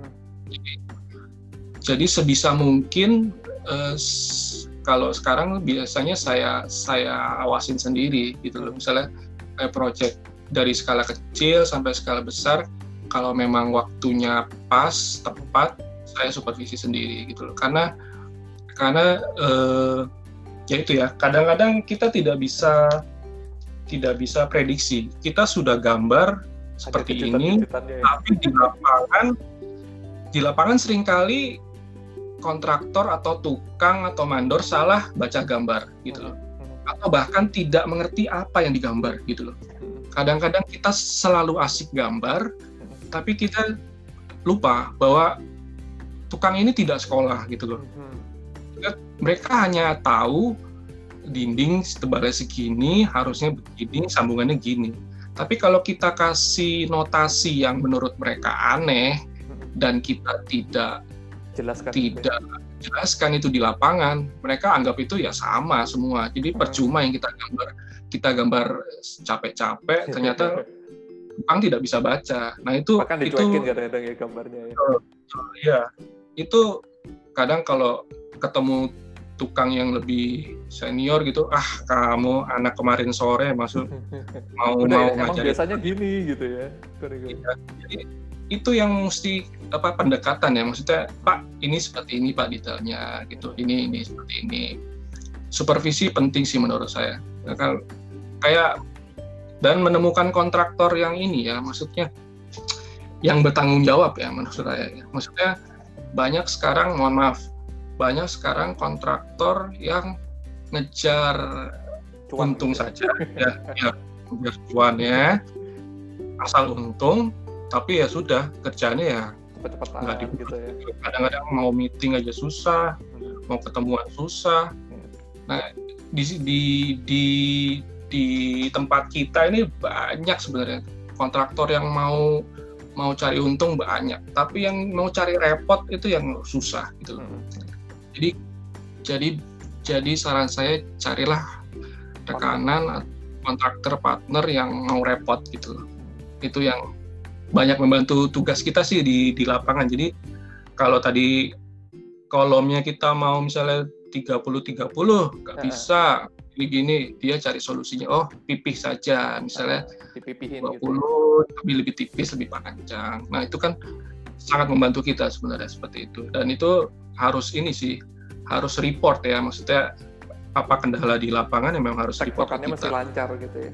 Ya jangan satu ngerjain apa satunya reportnya apa gitu hmm. itu sih yang yang yang penting menurut saya gitu loh. Oke. Nah, mungkin lanjut ya Koniko. Um, kan kalau service arsitektur sendiri sebagai layanan jasa itu kan uh, tahapannya banyak ya, ada konsep, skematik, terus DD, uh, pengembangan dan lain sebagainya sampai uh, supervisi tadi uh, menjadi poin yang penting.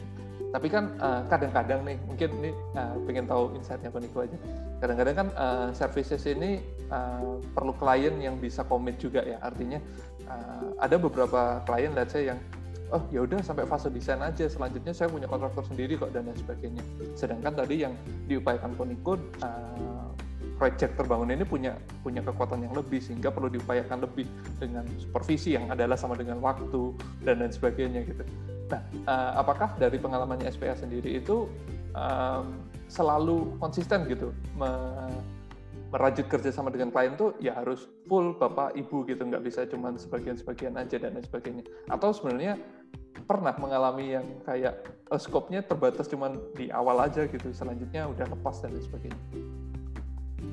Ya memang memang gini ya apa namanya uh, mungkin kalau kalau saya boleh memilih gitu ya uh, project kita project-project yang datang ke kita kan kita harus tahu uh, kliennya seperti apa tipenya terus kebutuhannya seperti apa kan gitu ya hmm. skalanya seperti apa terus scope-nya seperti apa hmm. itu kan harus harus itu ya apa namanya harus sudah sudah tahu dari awal gitu loh Betul. dan kalau kalau gitu kan bisa milih maksudnya hmm. oh klien ini cocok hmm. sama konsep kita oh klien ini kurang cocok kan gitu. Hmm. dari situ kita tahu apakah memang eh, biasanya sih kita ini sih maksudnya kita kita tawarkan juga Pak saya ini hanya skupnya desain gitu loh.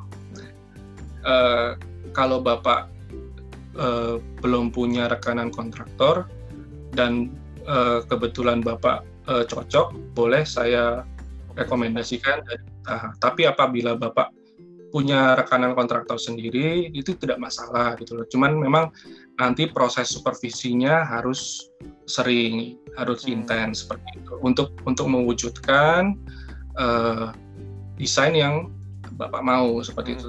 Kalau hmm. kalau tidak seperti itu, saya takutnya nanti uh, hasil desain yang bapak uh, yang sudah kita uh, kerjakan tidak bisa dilaksanakan di lapangan karena uh, kontraktor yang kurang mumpuni seperti itu. Jadi lebih ke sebenarnya dalam dalam saat ini kita sudah bisa ini sih ya, maksudnya puji Tuhan sudah bisa memilih mana klien yang kira-kira cocok hmm. dan mana yang kurang cocok dengan apa sistem kerja kita seperti itu sih. Jadi tapi so far sih yang datang ke kita sudah mengerti ya, maksudnya hmm. uh, uh, maksudnya ada ada ada kemarin ada yang bilang begini, saya pilih SPA karena yaitu mungkin uh, supervisinya uh, intens, jadi jadi jadi bisa dikontrol, maksudnya di lapangan sama gambar, jadi kontraktornya tahu, jadi seperti itulah maksudnya mereka uh, mereka sudah tahu dalam tahap seperti itu ya mungkin okay. ya. Sudah terfilter jadi mereka, gitu ya. ya sudah, sudah in, istilahnya sudah terfilter ya maksudnya. Ya Berarti Kira-kira... kalau ada klien-klien yang let's say nggak match nih dengan apa ya dengan pola yang SPA pakai gitu. Itu lebih kayak diajak ngobrol dulu, dicoba diyakinkan atau ya udah cut gitu, Konigur. Uh, kita ngob pasti ngobrol dulu ya. Maksudnya dari situ kan saya tahu, maksudnya oh orang ini keras gitu loh, maunya seperti ini, tidak bisa tidak bisa mengikuti alur yang kita ini gitu ya. Hmm. Maksudnya Eh, saya sih tidak saya mencoba ini ya maksudnya pasti yang klien yang datang ke kita kan sudah tahu portfolio kita ya maksudnya sudah pernah tahu oh kurang lebih ininya seperti ini uh, desainnya seperti ini. Pasti yang datang ke kita pasti kurang lebih sudah tahu style kita seperti apa gitu ya. Jadi secara tidak langsung sih uh, itu sih fiturnya. Tapi kalau mengenai uh, memang kalau project memang yang paling penting adalah kliennya sih. Maksudnya kliennya dalam arti kita harus tahu kliennya siapa, personal personality seperti apa gitu loh. Mhm. Jadi jadi itu lebih mudah buat kita untuk masuk gitu loh. Mhm. Untuk untuk apa namanya mendrive uh, ide-ide kita gitu loh. Mhm. Saya tidak saya tidak mencoba memaksakan ide kita gitu. Maksudnya kalau mereka punya ide apa, uh, ya bisa sih kita kombinasikan Dicoba tapi di... tetap ya kita coba kita, kita coba mixkan gitu ya hmm. tapi tetap maksudnya tadi yang saya bilang sebelumnya hmm. nilai project itu harus ada story-nya nah itu yang story yang harus kita munculkan itu jangan sampai hilang ah. itu yang yang itunya yang harus kita kejar gitu loh oke okay, oke okay. itunya nangkep nangkep uh, value tambahan tadi kan itu macam-macam ya Koniko bisa dari bentuk bisa dari uh, pengalaman. Let's say kayak uh, pengalaman cahaya pengalaman ruang dan lain sebagainya. Nah um, tadi kan uh, kalau dari simple project arsitektur sendiri kan ibaratnya orang udah milih dengan nama simple project ini kan harusnya sudah punya ekspektasi apalagi dengan portfolio yang uh, cukup gitu ya untuk yang terbangun dan lain sebagainya. Uh, setidaknya sudah terfilter lah tadi kalau istilah Koniko yang datang ke SPA sendiri sudah dengan pemahaman yang kurang lebih hampir sama Nah, uh, masih menemukan nggak lo Niko uh, klien-klien yang uh, agak susah mengapresiasi kesederhanaan? Artinya gini, uh, kesederhanaan itu kan terlihat simpel, padahal proses untuk mencapai simpelnya tadi itu cukup panjang, mengintegrasikan berbagai hal sampai terlihat sederhana itu cukup sulit. Uh, tapi kebanyakan mungkin mayoritas orang adalah melihat, lah cuma gitu tok dan lain sebagainya. Uh, itu gimana maksudnya kalau dari uh, pengalamannya SPA sendiri?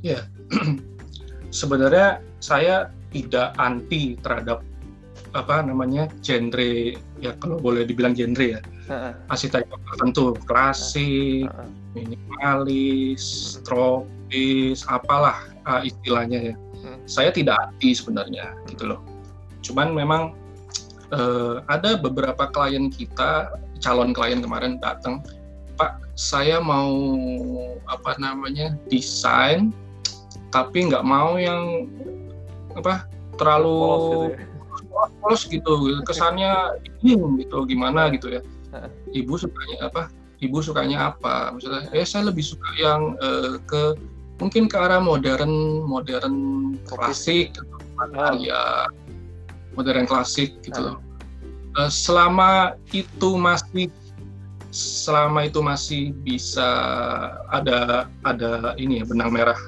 modernnya mungkin bisa kita ini sih maksudnya kalau misalnya cocok dengan konsep kita bisa sih kita ini itu be, be, apa ada juga klien kita dari Jakarta seperti itu juga. Jadi dia minta jangan terlalu polos dan gimana gimana tapi tapi eh, peng, pengalaman ruangannya yang di yang di yang di ini yang diutamakan gitu ya jadi jadi kita lebih ke situ sih. Maksudnya kalau saya boleh memilih klasik atau tidak klasik atau tidak klasik memang saya lebih kalau prefer ya lebih ya.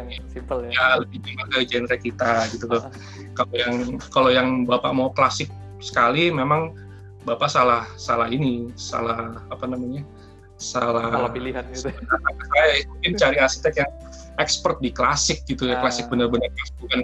Saya takutnya begini kalau misalnya saya menerima klasik klasik itu kan ada ada aturannya. Uh ada prinsip prinsipnya sendiri ordernya seperti apa proporsi hmm. uh, bad, apa kaki Kepala badan gitu. itu kan mesti ada proporsinya hitung hitungannya sendiri nah kalau saya tidak expert di bidang itu lebih baik nanti jadinya klasik klasikan kan gitu lebih baik jangan lebih baik cari yang ke apa expertnya di sana ya gitu. memang ya seperti itu sih kayak kalau kalau kalau ketemu klien yang memang kekeh ya maksudnya seperti itu ya ya saya jelaskan seperti itu kita seperti ini maksudnya kalau anda lebih memilih klasik cari yang saya rekomend uh, arsitek sini atau arsitek ah, sini okay. seperti itu sih Oke, okay. Okay. Uh, kemudian yang menarik lagi tadi sempat ada istilah ya, Koniko kayak simple tuh beda loh sama minimalis. Nah, apakah sebetulnya uh, pergeseran istilah minimalis di masyarakat ini yang kemudian membuat minimalis punya terminologi yang berbeda gitu. Let's say kayak uh, beberapa arsitek rasanya juga pernah membahas ini gitu. Minimalis di masyarakat tuh udah udah tercampur aduk dengan gaya developer tertentu yang minimalis tuh malah makin banyak garis, makin banyak hal-hal yang sebenarnya nggak perlu gitu. Tapi orang sudah memahami itu sebagai minimalis. Padahal sebenarnya esensinya minimalis itu kan ya mengurangi hal-hal yang nggak perlu, reduksi dan sebagainya. Nah, sejauh ini uh, memaknai simplisitas versus minimalis yang salah pemahaman ini kayak gimana, Koniko? Iya, uh, pertanyaannya susah ya. Soalnya kadang-kadang ini selalu jadi pembahasan gitu. Uh, terutama yeah. pada saat itu ngobrol kalau nggak sama Mas Mande ya, itu kan juga yang alirannya malah yeah. sepolos mungkin gitu ya yang yang harus dilakukan gitu. Tapi ya itu dia mencoba mengedukasi masyarakat sebenarnya minimalis ini udah udah bergeser maknanya. Nggak lagi yang mereduksi tapi justru menambahi hal-hal yang sebenarnya dekoratif lah let's say seperti itu. Yang melihat membuatnya terlihat seperti minimalis, tapi minimalisnya sudah geser kayak semacam gaya developer tertentu yang sebenarnya malah nggak minimalis gitu. Ya, uh, ya itu ya maksudnya uh, pandangan masyarakat memang sekarang begitu ya maksudnya uh, simple identik dengan minimalis gitu. Padahal kalau minimalis kalau kalau sepengetahuan saya sih ya ke yang arsitektur minimalis itu harusnya sudah memperhitungkan maksudnya minim minim dari segi uh, tampilan maksudnya re, mereduksi hal-hal yang kurang perlu seperti itu ya. Dan minim harus minim budget juga. Mm-hmm. maksudnya itu uh, pembi apa pengerjaannya harus murah kan gitu. Mm-hmm. itu itu minim perawatannya. Itu sudah sebenarnya sudah masuk ke minimalis. Harusnya harusnya itu yang di di apa? Tidak sekedar style lah ya ya tidak sekedar sudah seperti itu. Maksudnya minim minim segala ini ya apa namanya yang yang yang harus uh, dikerjakan gitu loh itu dan dan ini tidak mudah maksudnya yang mengadopsi minimalis ini adalah mungkin hanya beberapa orang tertentu yang bisa. Maksudnya itu tadi seperti saya bilang di depan. Kalau gaya hidup Anda tidak tidak minimalis, nah, terus. Anda mencoba mencoba buat rumah yang ini atau apa yang yang nggak nyampe ya. Oh, nggak nyambung malah nanti rumahnya ya balik lagi gitu loh ininya. Hmm. Jadi kalau simple menurut uh, simple itu uh, sederhana mudah itu menurut saya sih seperti itu sih maksudnya uh, saya tidak bilang uh, karya saya ini minimalis sekali okay. tidak jadi sim menurut saya menurut kacamata dari studio kami simple itu ya tadi saya bilang di depan ya maksudnya saya kita berusaha jujur gitu ya.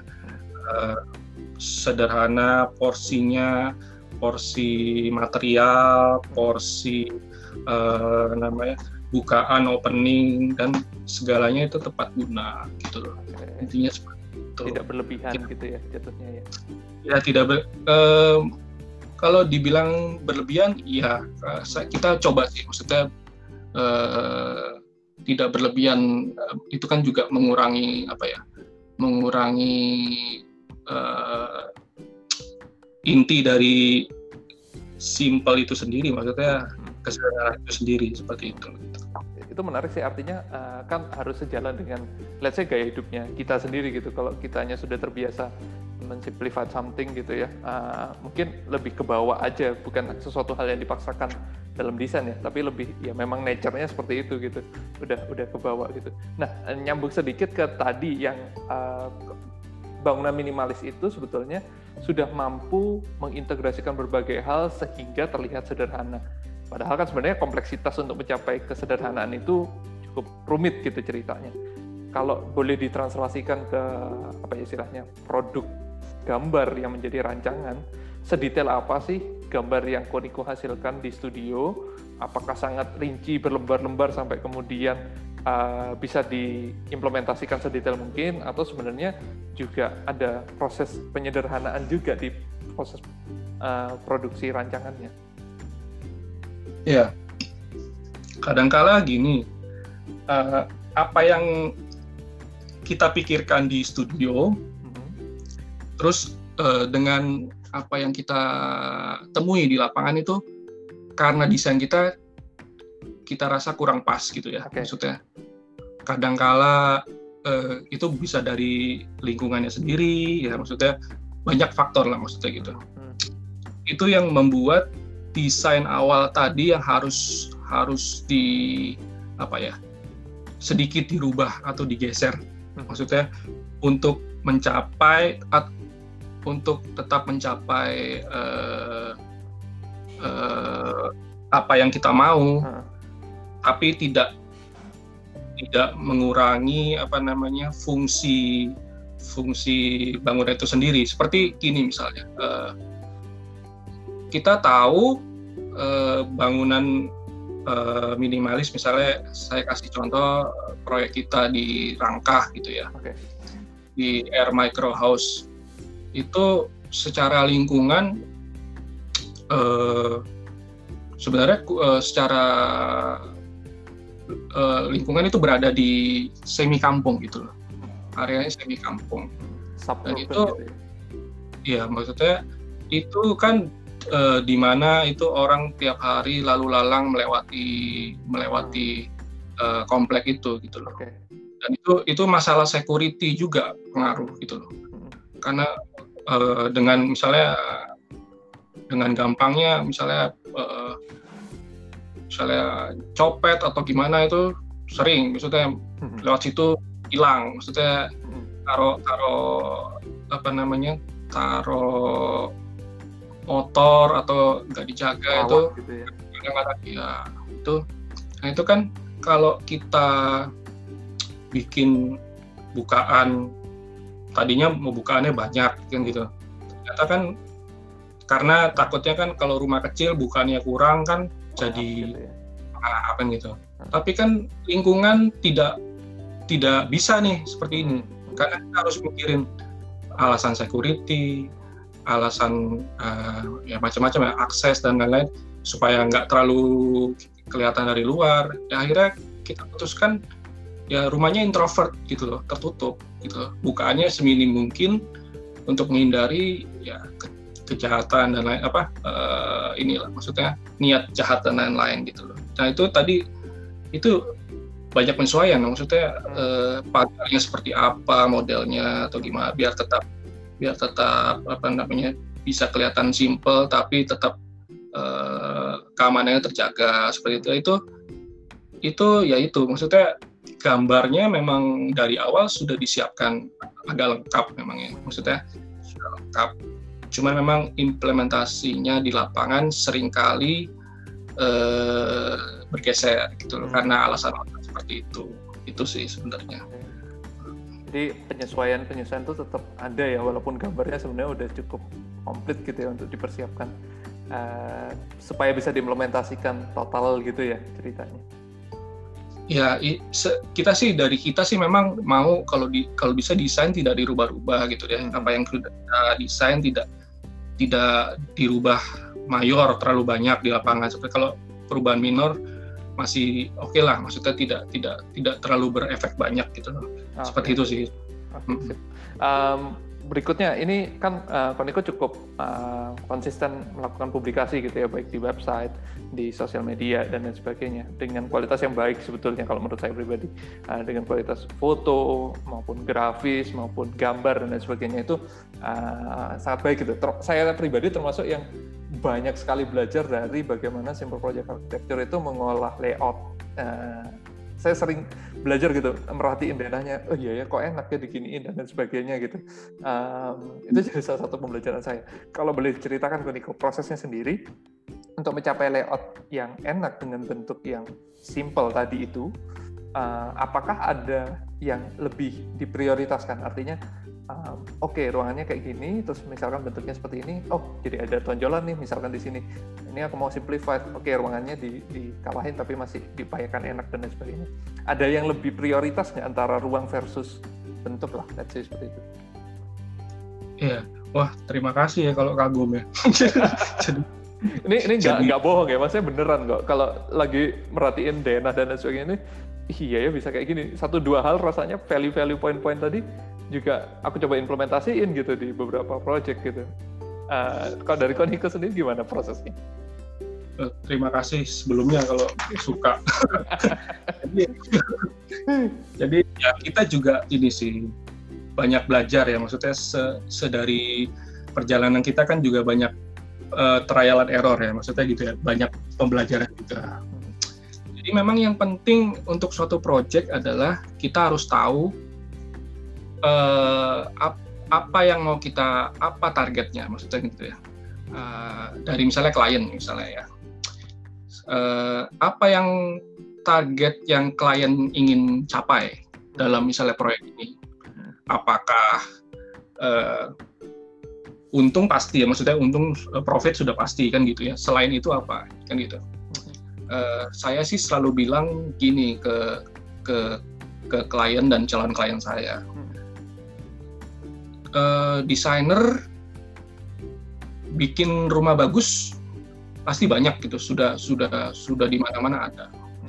Tapi apakah mereka sudah memikirkan uh, let's see kalau kamu sendiri tinggal di sini di dalam yang hmm. kamu desain apakah kamu betah apa tidak kan gitu. Maksudnya ada orang yang sekedar mendesain tapi sudah uh, bagus sudah lepas gitu loh. Jadi tidak ada yang tidak ayah mungkin hanya sekedar ini ya sekejar setoran ya maksudnya uh, karena mungkin di per, uh, desain perumahan gitu housing unit ya kita cari yang gini gini budgetnya gini gini gini dan kan udah selesai kan gitu. Tapi kok kalau kita kalau saya pribadi sih ya tidak uh, selalu memikirkan ini ya maksudnya uh, selalu memikirkan efeknya. Kalau misalnya desain saya nanti uh, terbangun seperti ini atau seperti ini efeknya bagaimana kan gitu kadang kadang saya bilang ke klien saya apa calon klien saya ayo kita mikirin yuk maksudnya jangan sekedar jangan sekedar untung aja hmm. tapi nanti yang beli juga harus kita jangan nyusahin pembeli gitu loh maksudnya ya. kita nggak tahu nih maksudnya ini kita kalau kita inilah maksudnya kalau kita ngomong hosting unit ya misalnya ya hmm. karena kan uh, kecil misalnya hmm. Tanahnya kecil terus uh, misalnya tanahnya sudah agak mahal dan rumahnya kecil kalau kamu ngasih material atau desain yang sembarangan, nanti yang beli gimana gitu maksudnya? Hmm. Apa nggak kasihan kamu kan gitu? Kamu dia ini mungkin pengeluaran dia paling besar gitu loh. Hmm. Selama itu dia beli rumah hmm. di tanah, apa kamu nggak mikir sampai situ gitu loh? Nah itu itu itu itu yang selalu selalu saya ini sih selalu saya utarakan ke klien calon klien saya kalau misalnya mau desain rumah gitu.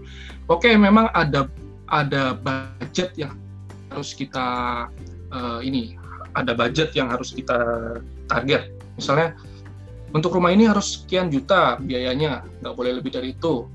Pokoknya harga jualnya nanti segini misalnya. Ayo desainnya seperti apa? Ya itu saya bilang gini, kalau kamu bikin rumah A misalnya, terus kamu jual, memang kamu dapat untung. Tapi kalau enak apa tidak karena desainnya amburadul, nanti mungkin calon pembeli lain yang mereview akan bilang jangan beli rumah developer A, hmm. jangan beli efeknya ini. ya. Karena, karena gak enak, udah mahal, sempit, desainnya gini, gitu ya. itu efeknya panjang gitu loh. Jadi kadang orang atau developer atau arsitek atau desainer lain mungkin mungkin tidak mikir sampai segitu gitu loh. Tapi kok kita di studio kita ini kita kita puji Tuhan sudah sudah mikirin ke arah situ. Maksudnya ini saya anggap kalau saya punya budget segini, saya mau punya rumah di tengah kota, bisa nggak ya nyaman gitu loh. Nah ini itu yang saya pikirin gitu loh. Nah itu yang yang yang selalu saya Salah ini satu sih. prioritas gitu ya jatuhnya ya. Satu prioritas. Jadi karena karena rumahnya kecil lebih baik jangan banyak sekat gitu loh. Hmm. jadi orang lebih banyak di dalam rumah daripada di luar rumah misalnya gitu loh. Jadi mereka menghabiskan waktu kalau misalnya di pandemi gini mungkin di dalam rumah ya misalnya hmm. jadi otomatis kan ruangannya harus harus enak nyaman kan gitu hmm. itu kan harus mikirin okay. mungkin tampaknya bisa biasa saja tapi kenyamanan. uh, kenyamanannya di luar uh, interiornya lebih lebih mewah kan gitu nah itu target saya seperti itu gitu okay. dan itu sih jadi sebenarnya lebih menempatkan diri jadi calon user ya mungkin istilahnya lebih berempati ke mereka gitu ya menempatkan diri kita jadi mereka ini enak nggak sih dengan ruangan segini dan lain sebagainya. Kalau tadi mungkin balik uh, layout versus bentuk uh, kalau bisa dikonklusikan dari penjelasan tadi sebenarnya lebih layout duluan ya sebenarnya. Lebih dulu layout yang oke okay, baru kemudian bentuknya itu coba dibuat yang sederhana gitu kan Iya, uh, mungkin kalau selama ini saya lebih lebih mulai dari layout dulu ya. Maksudnya karena saya lebih mikirin uh, di dalam daripada di luar gitu loh karena saya uh, ini uh, sekilas saja hmm. saya pernah pernah dapat calon klien seperti ini gitu. pokoknya aku nggak uh, peduli tampaknya seperti apa maksudnya kalau bisa tampaknya nggak ada tampak pun aku lebih suka gitu loh. Hmm. kenapa karena nanti yang nikmat yang nikmatin orang lain gitu bukan saya aku bikin apa namanya travertin marmer dan lain-lain pasang di depan itu yang nikmati orang lain bukan saya gitu loh ya enggak betul, gitu. betul. Aku, aku diceramain seperti itu gitu loh. jadi kalau bisa ru bikin rumahku tak nggak ada tampak nggak apa-apa aku lebih suka gitu itu hmm. maintenance juga jadi aku ngelihatnya tiap hari nggak masalah mau kotor mau ini aku nggak ngurus. Hmm. dan aku tidak mengajarkan mata orang lain gitu loh. Hmm. buat apa? Dengan aku spend duitku buat aku sendiri lebih banyak di dalam gitu ya. Ya di dalam lebih nyaman. Aku lebih banyak di dalam daripada di luar. Dari situ aku mulai ini ya agak disentil gitu ya. Tak oh iya benar gitu ya. orang saya juga nggak tahu. Itu kan pribadi masing-masing arsitek juga ya.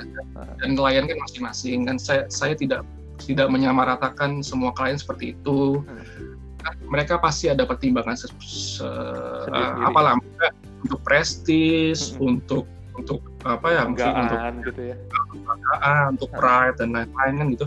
Hmm. itu ya terserah masing-masing personal ya. Saya tidak bisa tidak bisa ini sih apa namanya ngelarang gitu loh. Cuman kan kalau dari kita memang yang klien datang ke kita memang uh, mereka sudah tahu gitu loh oh rumahnya saya pengen nyaman di de di dalam bukan di depan. Nah, di depan oke okay, boleh tapi cuma jangan terlalu berlebihan kan gitu. Saya mending spend di dalam daripada di luar.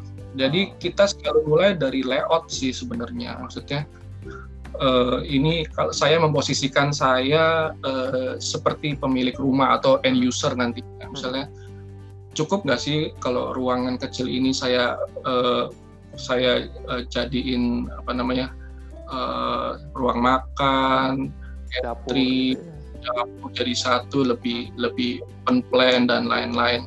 Saya selalu mulai dari situ sih. Maksudnya ini kan juga ini juga ini sih maksudnya uh, apa namanya ada brief juga dari klien juga. Misalnya kalau misalnya mungkin kalau kita ngomong saya lebih ngasih contohnya yo housing unit aja dulu ya. Maksudnya lebih karena lebih banyak uh, lebih luas target marketnya juga.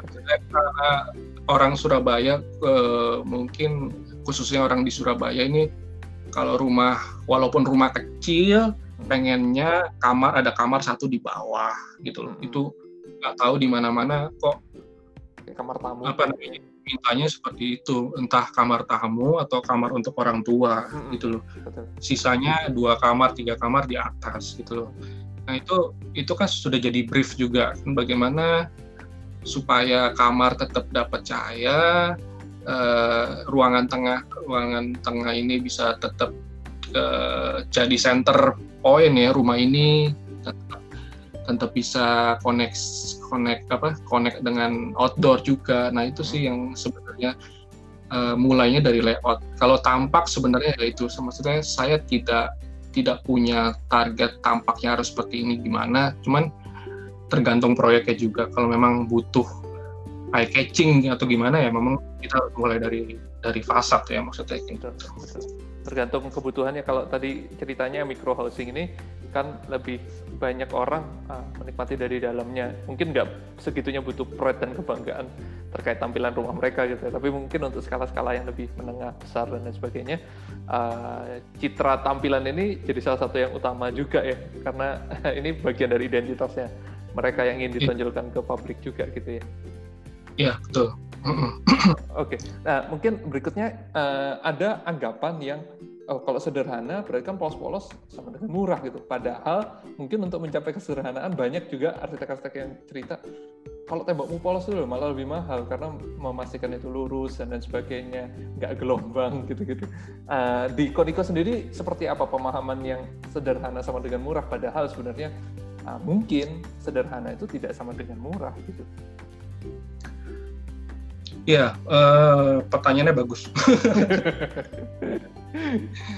uh, memang ada ini ya, sesuatu yang kelihatannya sederhana gitu ya, tampilannya bisa clean gitu ya, lurus. Memang butuh effort ya, butuh usaha. Gitu. Usaha kan sama dengan duit kan gitu ya, yeah. misalnya biasanya. Tapi tapi tidak menurut saya ketika kamu sudah menemukan uh, kontraktor atau tukang yang tepat hmm. gitu ya untuk skala pengerjaan seperti itu dan uh, itu bisa ditekan sih misalnya biayanya oh. seperti itu jadi mereka sudah punya sudah punya apa ya formula maksudnya ya mencapai uh, maksudnya apa yang kita mau seperti hmm. itu. Memang memang ada biaya uh, lebih yang yang yang apa namanya yang harus dikeluarkan kalau memang teman. Cuman efeknya apakah kamu mau dapat bangunan yang uh, ya itu tadi kembali lagi ya maksudnya apakah kamu mau menghabiskan uh, duitmu di tampilan luar atau di dalam? Kan gitu aja tergantung kebutuhan sebenarnya. Kalau memang untuk untuk memang perlu tampilan yang clean gitu memang ya ada effort yang harus di ini sih di di dikeluarkan gitu loh okay. kalau kalau mau murah ya memang kalau bisa dilihat bangunan kita dibilang murah eh, murah sekali ya itu maksudnya kalau murah ya itu kualitasnya seperti micro house itu sih itu hmm. kalau saya bilang agak murah ya maksudnya hmm. itu secara apa biaya per meter persegi kalau yang lain mungkin standar kontraktor lah maksudnya seperti itu ya tidak bis, tidak bisa dibilang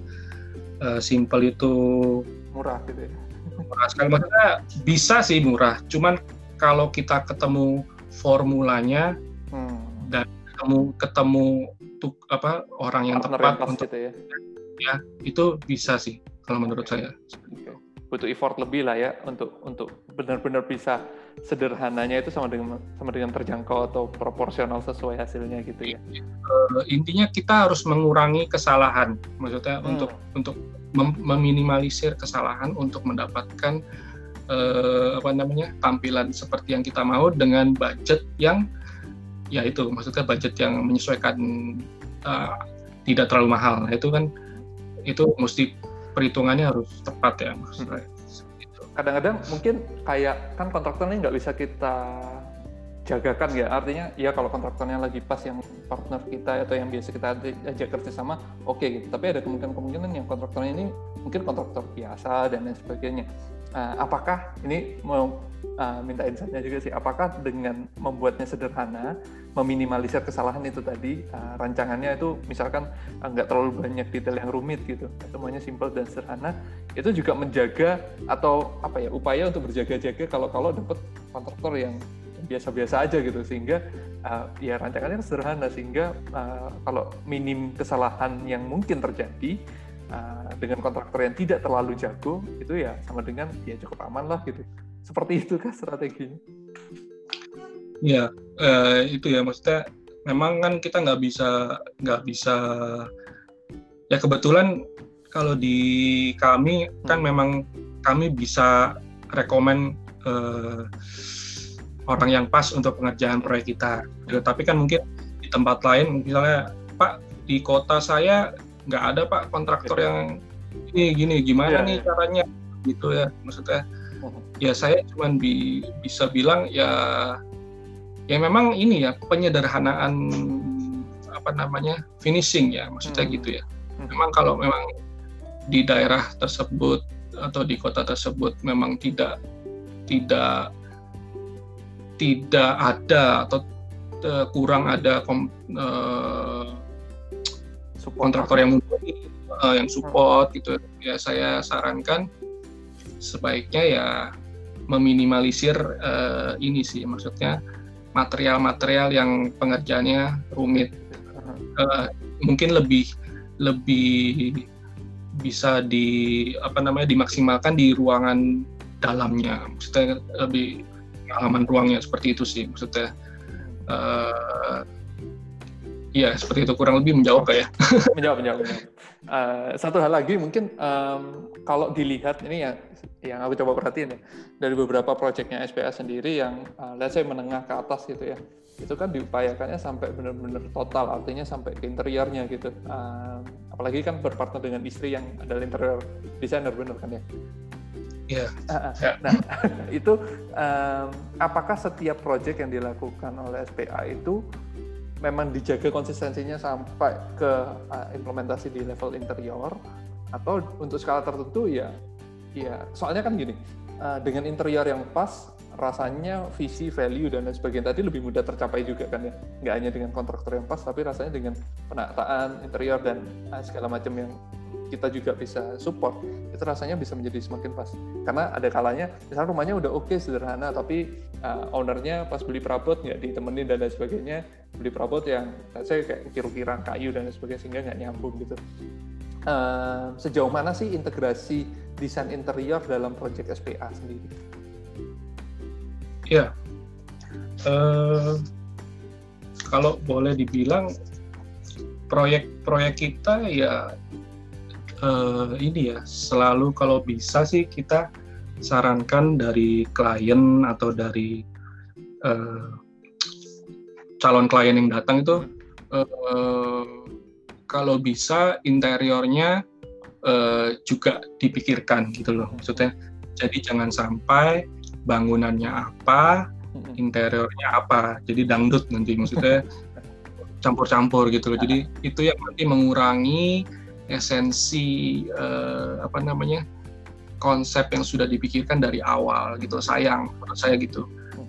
Memang butuh butuh usaha butuh usaha gitu untuk meyakinkan klien bahwa uh, interiornya harus harus harus harus match gitu loh tapi kita tidak tidak memaksakan okay.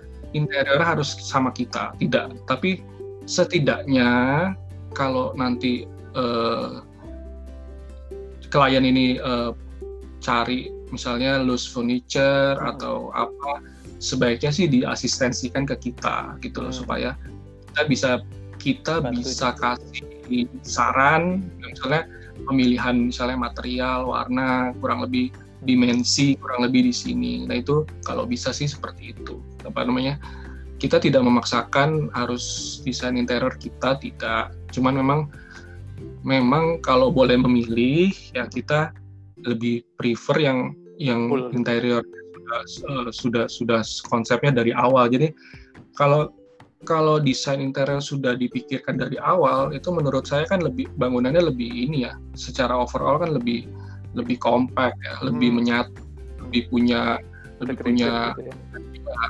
lebih punya story gitu. Jadi hmm kenapa milih interior ini karena misalnya ada hubungan sama uh, uh, bangunannya sendiri dan lain-lain seperti itu sih gitu Oke. sih ini terkait upaya-upaya let's say kalau aku pribadi istilahnya ya kayak upaya-upaya lebih yang SPA sendiri berikan uh, let's say kayak misalkan uh, supervisi yang lebih intens atau misalkan asistensi tentang furniture tadi uh, apakah ada beberapa layanan yang sebenarnya ini nggak masuk scope servicesnya SPA, tapi untuk menjaga konsistensinya, ya udah ini dikalahin, ini nggak apa-apa deh dikasihin gitu. Maksudnya, uh, apakah apresiasinya itu selalu sejalan dengan upaya yang dilakukan sampai hal-hal rinci itu tadi? Ya itu ini sih apa namanya?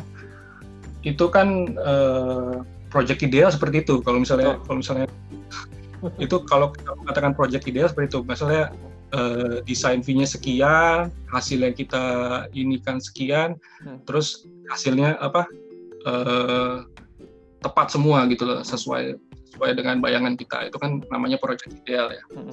Tapi kadang-kadang ada beberapa project yang memang dari awal kita anggap oh ini ini sebenarnya proyek ini menarik gitu loh. Hmm.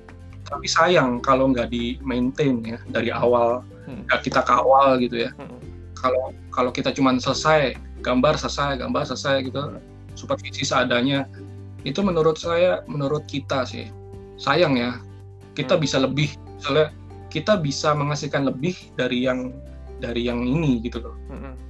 memang butuh usaha memang sebisa mungkin sih kita ya itu tadi ya eh, ada beberapa project yang memang tidak diminta klien supervisi tapi kita supervisi gitu loh hmm untuk untuk mengawal untuk mengawal hal ini gitu loh.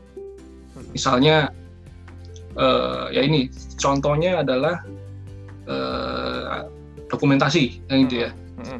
dokumentasi ini sesu, menurut saya sesuatu hal yang cukup penting sih gitu loh uh, untuk untuk studio kami dan mungkin untuk uh, para desainer lain ya pasti hmm. seperti itu hmm. saran saya sih kalau misalnya se sebuah project sudah selesai itu segera didokumentasi sih maksudnya hmm. itu itu itu juga sebagai pembelajaran buat kita oh kita kita sudah pernah gini ya apa bikinnya gini usaha bikin gini sepertinya susah nih kalau kalau cuman gini mesti nanti ke depannya seperti ini itu juga kita, kita kasih ke klien gitu loh uh. itu tanpa diminta maksudnya itu ini saya kasih fotonya ini ini ini bonus buat bapak oh. gitu loh ibu uh. ini sebagai kebanggaan bahwa kita ini desain serius bersama gitu ya ya jadi ini rumah ini rumah kemarin kita pikirkan bersama, kita apa hunting material bersama dan ini hasilnya gitu loh. Hmm. Ini bisa di itu bisa itu hasil kerja kita selama ini maksudnya ke klien maksudnya itu tidak diminta klien maksudnya klien tidak minta foto dan lain-lain tapi itu Diberikan itu gitu ya. salah, salah satu salah satu ini sih buat kita gitu apa namanya layanan uh, yang kita, uh, uh, uh, uh, kayak dokumentasi terus supervisi tambahan misalnya kita cari material apa cari misalnya uh, loose furniture apa ya yang misalnya yang yang yang yang kira-kira cocok tapi tapi uh, kliennya tadi kemarin itu apa namanya masih bingung gitu akhirnya kita cari lagi sendiri hmm. gitu ya ya seperti itu sih maksudnya service-service yang yang kadangkala bukan uh, bukan porsi kita harusnya tapi tapi ya itu yang kita kita lakukan supaya proyek ini punya ya ada harus ada inilah harus ada ini ya, itu ya ada membekas ya di di diri kita jadi ada Aha. ada ininya storynya gitu okay. Uh, berarti kan um, kalau let's say bicara fee gitu ya fee arsitek itu kan uh, ada fee perancangan, ada fee supervisi tadi dan lain sebagainya. Uh, banyak hal-hal yang dilakukan SPA sendiri ataupun IKO sendiri untuk menjaga ini bisa tetap terwujud sampai sesuai yang diharapkan gitu. Uh, ada beberapa hal-hal yang tadi ya, istilahnya ya ini add-on services gitu ya, baik itu berupa waktu bahkan even let's say untuk dokumentasi aja kan butuh butuh biaya gitu ya. Uh, kalau mau lebih iya. proper, profesional dan lain sebagainya. Uh, sejauh mana sih SPA, let's say dalam tanda kutip berkorban untuk bisa menjaga project ini itu uh, oke okay gitu menjadi portfolio yang baik untuk SPA sendiri. Ya, uh, ya itu ya maksudnya entah kenapa dari dulu kok saya uh, mikirnya kalau saya mengerjakan sesuatu harus tuntas gitu ya hmm. dari awal sampai akhir. Kalau bisa dikawal terus lebih baik gitu. Hmm. Itu entah kenapa ya entah bawaan saya mungkin perfeksionis atau gimana ya maksudnya ada jadi kok apa ya kesannya sayang gitu kalau kita sudah mulai susah-susah terus nggak kita kawal akhirnya jelek akhirnya gitu kan kan buang waktu juga buat kita juga kan gitu hmm. akhirnya. Nah kita nggak mau sampai segitu sih itunya apa namanya kalau bisa dikawal terus sampai project itu apa namanya selesai ya itu, itu diupayakan gitu ya. Diupayakan sih maksudnya itu memang butuh usaha. Okay. itu memang tidak tidak semua orang mau. Mau gitu ya. Tidak semua kantor atau semua desainer semua arsitek mau. Hmm. memang memang sulit itu kembali ke kita sendiri dan sih itu pilihan rasanya ya, dan itu pilihan apa yang kalau saya kalau kita memandang gini eh, lebih baik kita itu rugi nah apa rugi uh, duit material, material ya, daripada rugi nama kan gitu oh, okay. ya.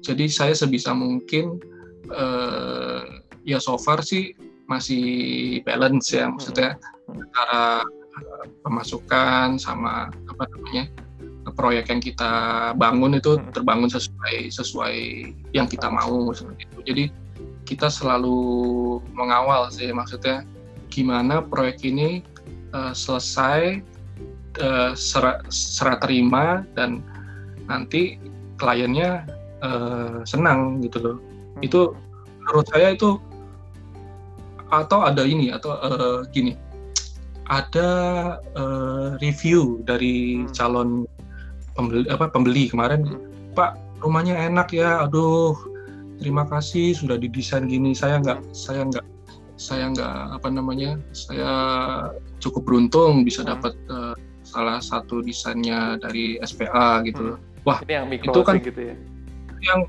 review-review seperti itu yang membuat kita semangat ya maksudnya oh, okay. oh itu yang tidak bisa dibayar gitu ya. duit gitu itu hmm. itu yang yang hal-hal seperti itu sih yang yang menurut saya tidak bisa dibayar dengan duit gitu loh. Oke. Okay. Oke. Okay. Jadi sebetulnya kalau uh, terlihat rugi gitu ya Koniko ya, uh, kita ada spend waktu lebih atau spend let's say materi bahkan lebih itu uh, kadangkala uh, imbalannya itu nggak saat itu gitu bisa aja di masa depan gitu ya. Dengan review yang baik uh, klien lebih teryakinkan terus ini uh, nyampe ke temennya dan lain sebagainya. Rekomendasi rekomendasi ini kan sebenarnya nggak ada harganya gitu ya. Eh, ini nggak bisa dibeli dengan uang gitu. Uh, pengorbanan pengorbanan tadi itu mungkin ada imbalannya atau ada efeknya di masa-masa mendatang gitu ya. Betul. Ya betul Randy jadi kadangkala desainer, kontraktor atau siapa gitu klien nggak mikir sampai situ. Maksudnya hmm. yang penting di mata mereka di saat ini adalah menghasilkan untung untuk saat ini gitu. Hmm. Hmm. Tapi mereka tidak mikir jauh ke belakang efeknya. Set, kalau kamu servisnya bagus, hmm. hasilnya bisa dipertanggungjawabkan, itu kan akan jadi apa ya? Akan jadi modal tersendiri ya. Modal, modal kamu buat buat ke depannya gitu loh. Mm -hmm. Itu yang harus harus dipikirkan dari dari kamu mendesain. Mm.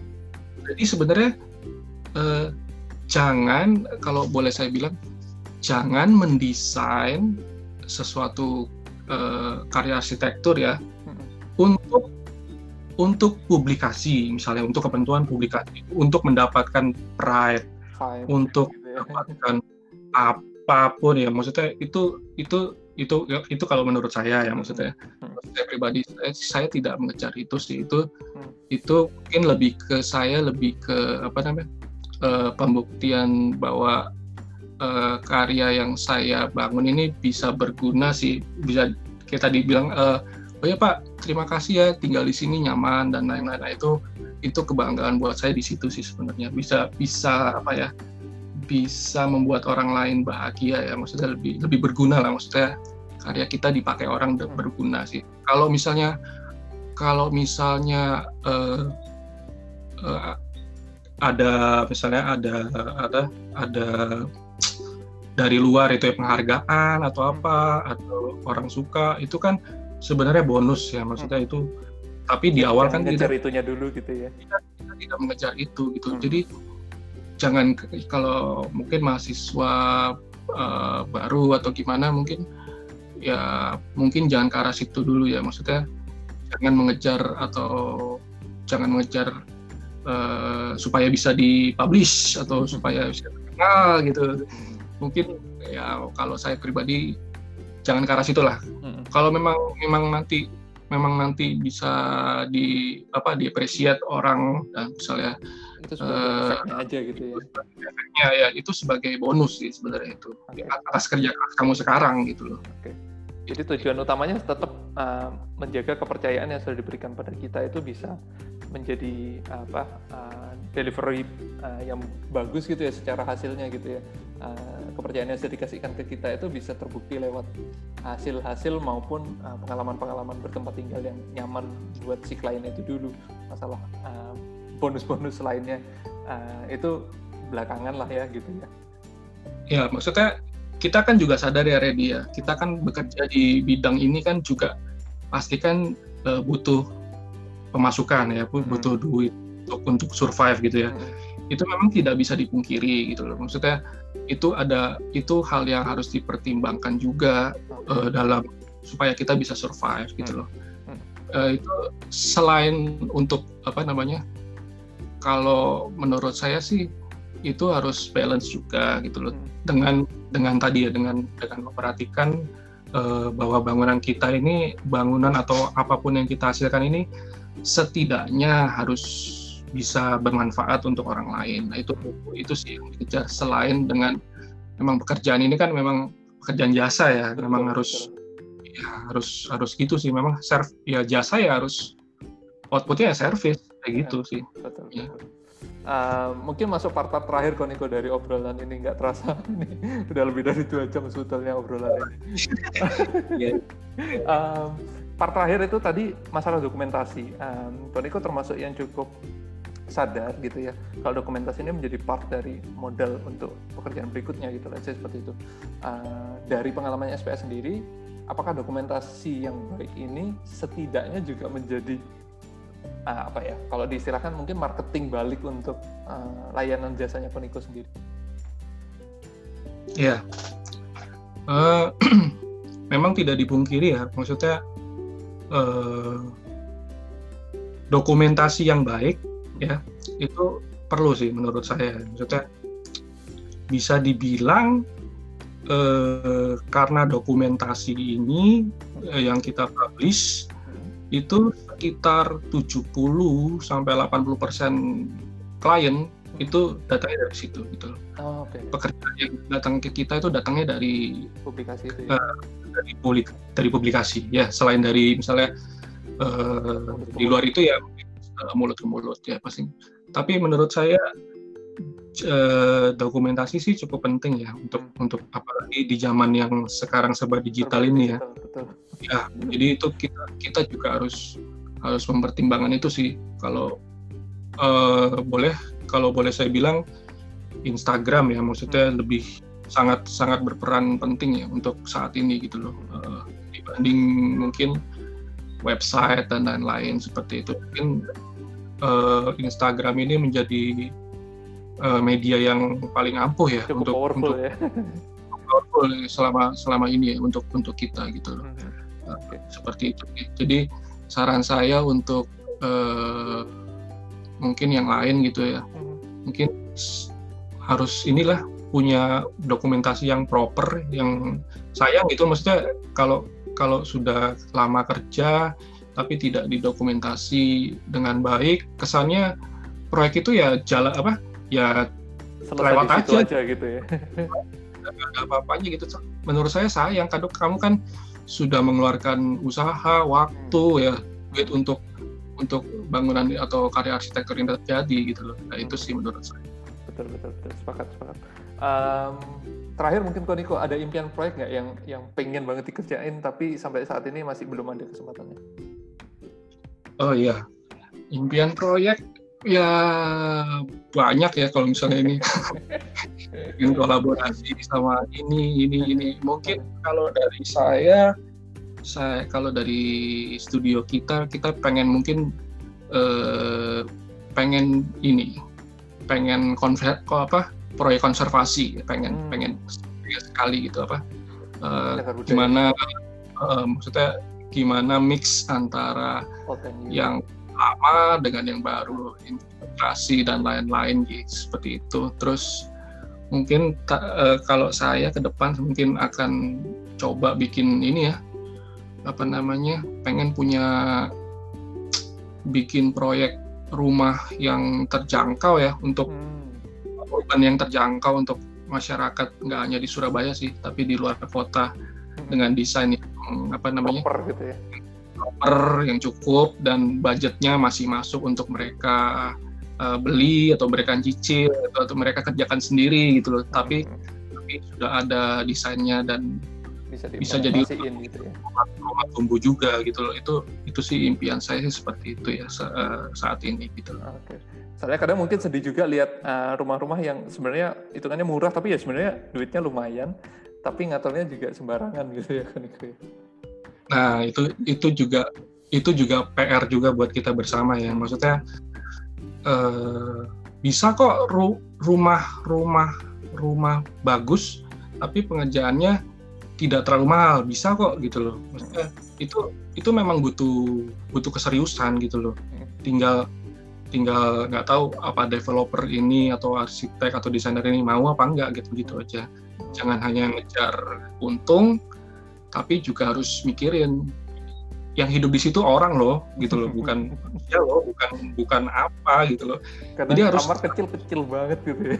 Harus harus manusiawi kan gitu ya nggak?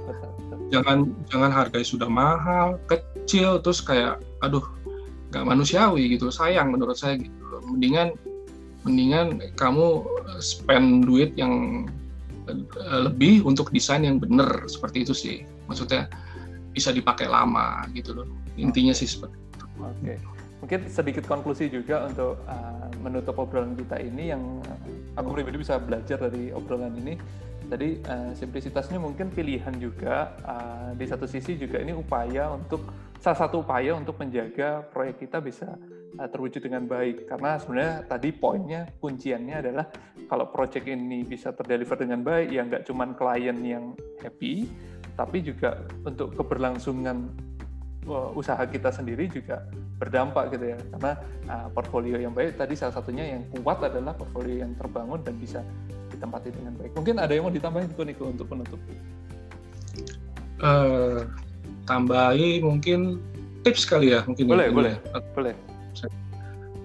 Uh, kalau dari saya mungkin ya sama ya seperti uh, narasumber lainnya mungkin bilang jangan pernah berhenti belajar kan gitu ya hmm. maksudnya hmm.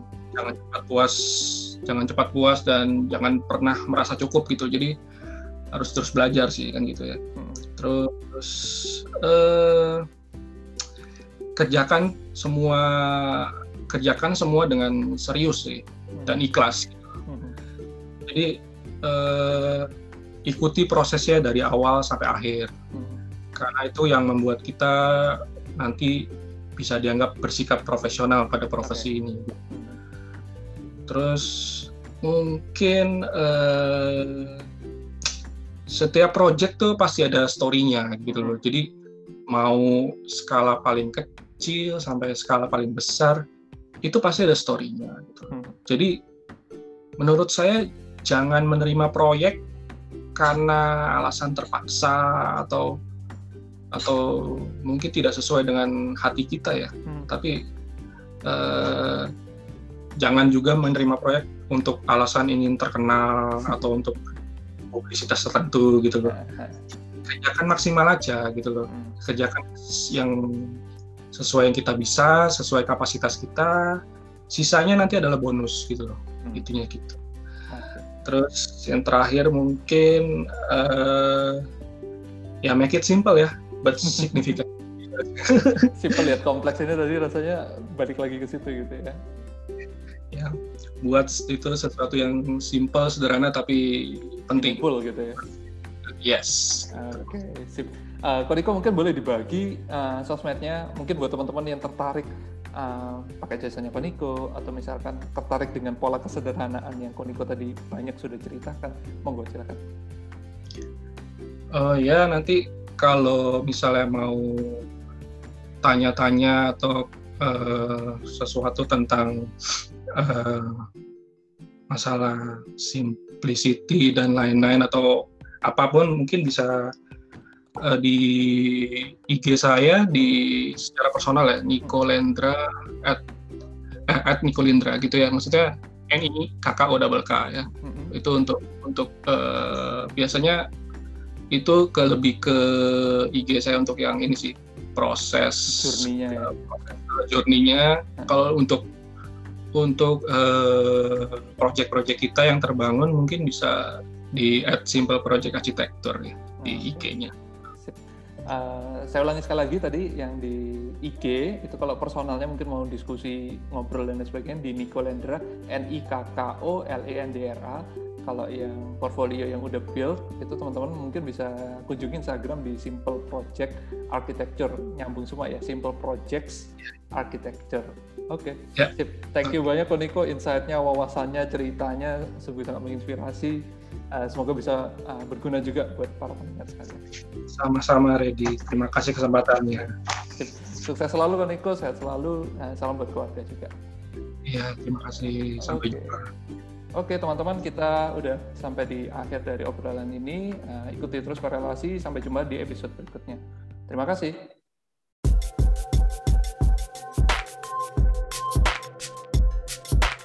Thank you for listening.